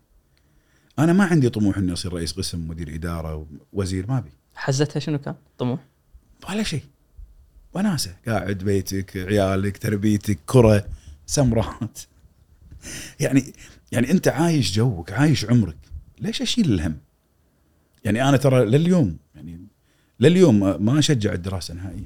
إيش بس خ- خلصت ثانوية عامة شكرا بس. أحس نقاش حاد مع ام انور كان في- اليوم مع جاسم نفس الطريقة إنه باجي على تخرجه مادة والظاهر بيشيلها لأنه قلت له إيش حكى مع الراس 25 26 تخرج. إيش إيش تبي الشهاده يعني؟ يعني شنو الشهادة؟ الشهادة كانت بوابة. الآن ما عادت بوابة. بس بالكويت ما زالت يعني. كم راتب يعني. انت جامعي تخرج اليوم تعين 900 دينار. بس عادي بعد 15 سنة تشتغل حكومي يقول لا والله أنت قبل 15 سنة ما جبت الشهاده يعني ال system بالكويت يفرض عليك سواء والله كان صح أدري. أو خطا أنا, يعني. أنا مو مع الدراسة مع التعلم. أتعلم أفضل. يعني اليوم عصر عصر ال social media عصر الانفتاح عصر المشاريع المنزلية. اشتغل. إحنا هذا كله سويناه من يوتيوب. شوف. شيء خطير. زين وروح ال- الكرة ليش تركتها ابو انور؟ تركتها أصبت في ال... في 14 2 4 6 2 2000 1986 كانت عندنا مباراة نهائية مع كاظمة بنادي القادسيه تحت 16 تحت 17 وين انت قدام وراي؟ أنا ألعب آه، نص صانع لعب. فتمرين خفيف وروح البيت. كان يقولون الربع نادي القادسيه داخل كان في مطعم يبيع برجر. جبار. فقالوا الربع إيش رأيكم نلعب ستة بستة؟ تقسيمة. واللي يفوز يعيش الثاني. يلا يلا. وإحنا ماخذين التعليمات. باكر مباراتنا مع كاظمه نهائي كاس كاس الاتحاد. والله و... نزل برجر. ونلعب. كرة فوق جاية من فوق. فأنا بسحبها بريولي كذي فشاه ياسين الباذر. صديقي مسي عليه بالخير. كبس ريلي هذا. فلفت الركبة عكس. وصار تمزق في الأربطة كلها الصليبي والجوانب. الله. ما فيها ما فيها المستشفى ثمانية اثنين طلعت منه أربعة ثلاثة. مر علي العيد الوطني وكان المرور مناسبة مرور اليوبيل الفضي العيد الوطني. كانوا يحتفلون. كانت الغرفة كنت في الجناح السادس غرفة تسعة. وغرفة ستة كان فيها يوسف سويد أم مصاب. عند الدكتور فريد عزت. ومنها ما قدر رديت حاولت ألعب. يوني بعد التحرير قالوا تعال. عبيد الشمري قال لي وين تعال توك عمرك 21 سنة 22 سنة تعال. أخاف ما تخونني ريولي وأنا أمشي. فتركتها. تستذكر ناس وصلوا مرحلة بعدين إيه يعني كان يعني معاكم يعني؟ أعز الرميت مالي بالنادي والحبيب مالي واللي أطفره وأتل شعره ويأذيني واذيه طارق الجلامه بطروق. آه، من اللاعبين اللي وصلوا فوق لعبوا مع الدخيل لحقوا عليه. عبد الله الحقان مثلا. آه، محمد الملا كان ويانا وراح انتقل خيطان. آه، كانوا ويا علي البناي علي الجزاف علي سويدان الله يرحمه توفى وايد حزنت عليه. فوزان الفوزان. آه، وايدين والله يعني. خالد مسكتي المطرب مم. صار مطرب الحين مال سمرات. جروب يعني.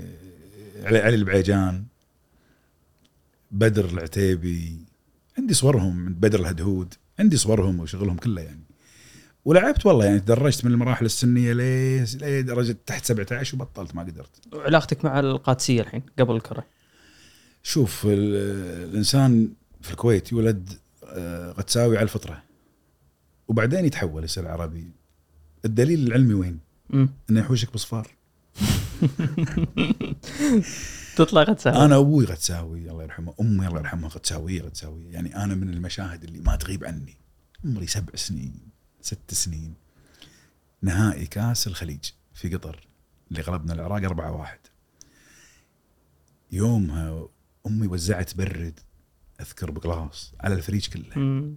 كان شيء خطير. البيت في ثقافة الرياضة ومحبين للقادسيه بشكل خطير. قدساوي يعني الوالد كان قدساوي فإحنا نشأنا عليه وكذلك إحنا يعني هنا بزمن قادسية كان يحقق. يعني ل 79 وقف. طحنا طيحه شايده يعني. خذوا الدوري السالمية بس كنا متعودين على جاسم وفيصل و... واللاعبين. ف كلنا الإخوان يعني كلنا يعني ما فينا ما فينا أحد ضروبه يعني كلش. واليوم علاقتك مع القادسيه متابع مو متابع؟ أتابع بس يعني أتابع كرة بس ما ولا أتابع عام. كل شيء. أنا ما ماني راضي على الاتح... على الإدارة الحالية كلش يعني زعلان وايد منهم. يعني أعتقد في في خلل في إسناد المهمة مبكرا لفهد طلال الفهد ومحمد رضا معرفي. كان يبي لهم وقت شوي. مم. صعب استلامهم زمام الأمور في هذه المرحلة الدقيقة يعني. القائد سيه يعاني اداريا اليوم ما يعاني لا من لاعبين ولا ميزانية اداريا في مشكلة إدارية. كبيرة يعني. على العموم بنور مشكور على وقتك. ما قصرت ياشر لي يقول لي واصلين أربع ساعات. إيه، أساك إيه، على القوه عن جزاك الله خير. بتمنتجونها جزاك الله خير. الله يحفظك. ما قصرت.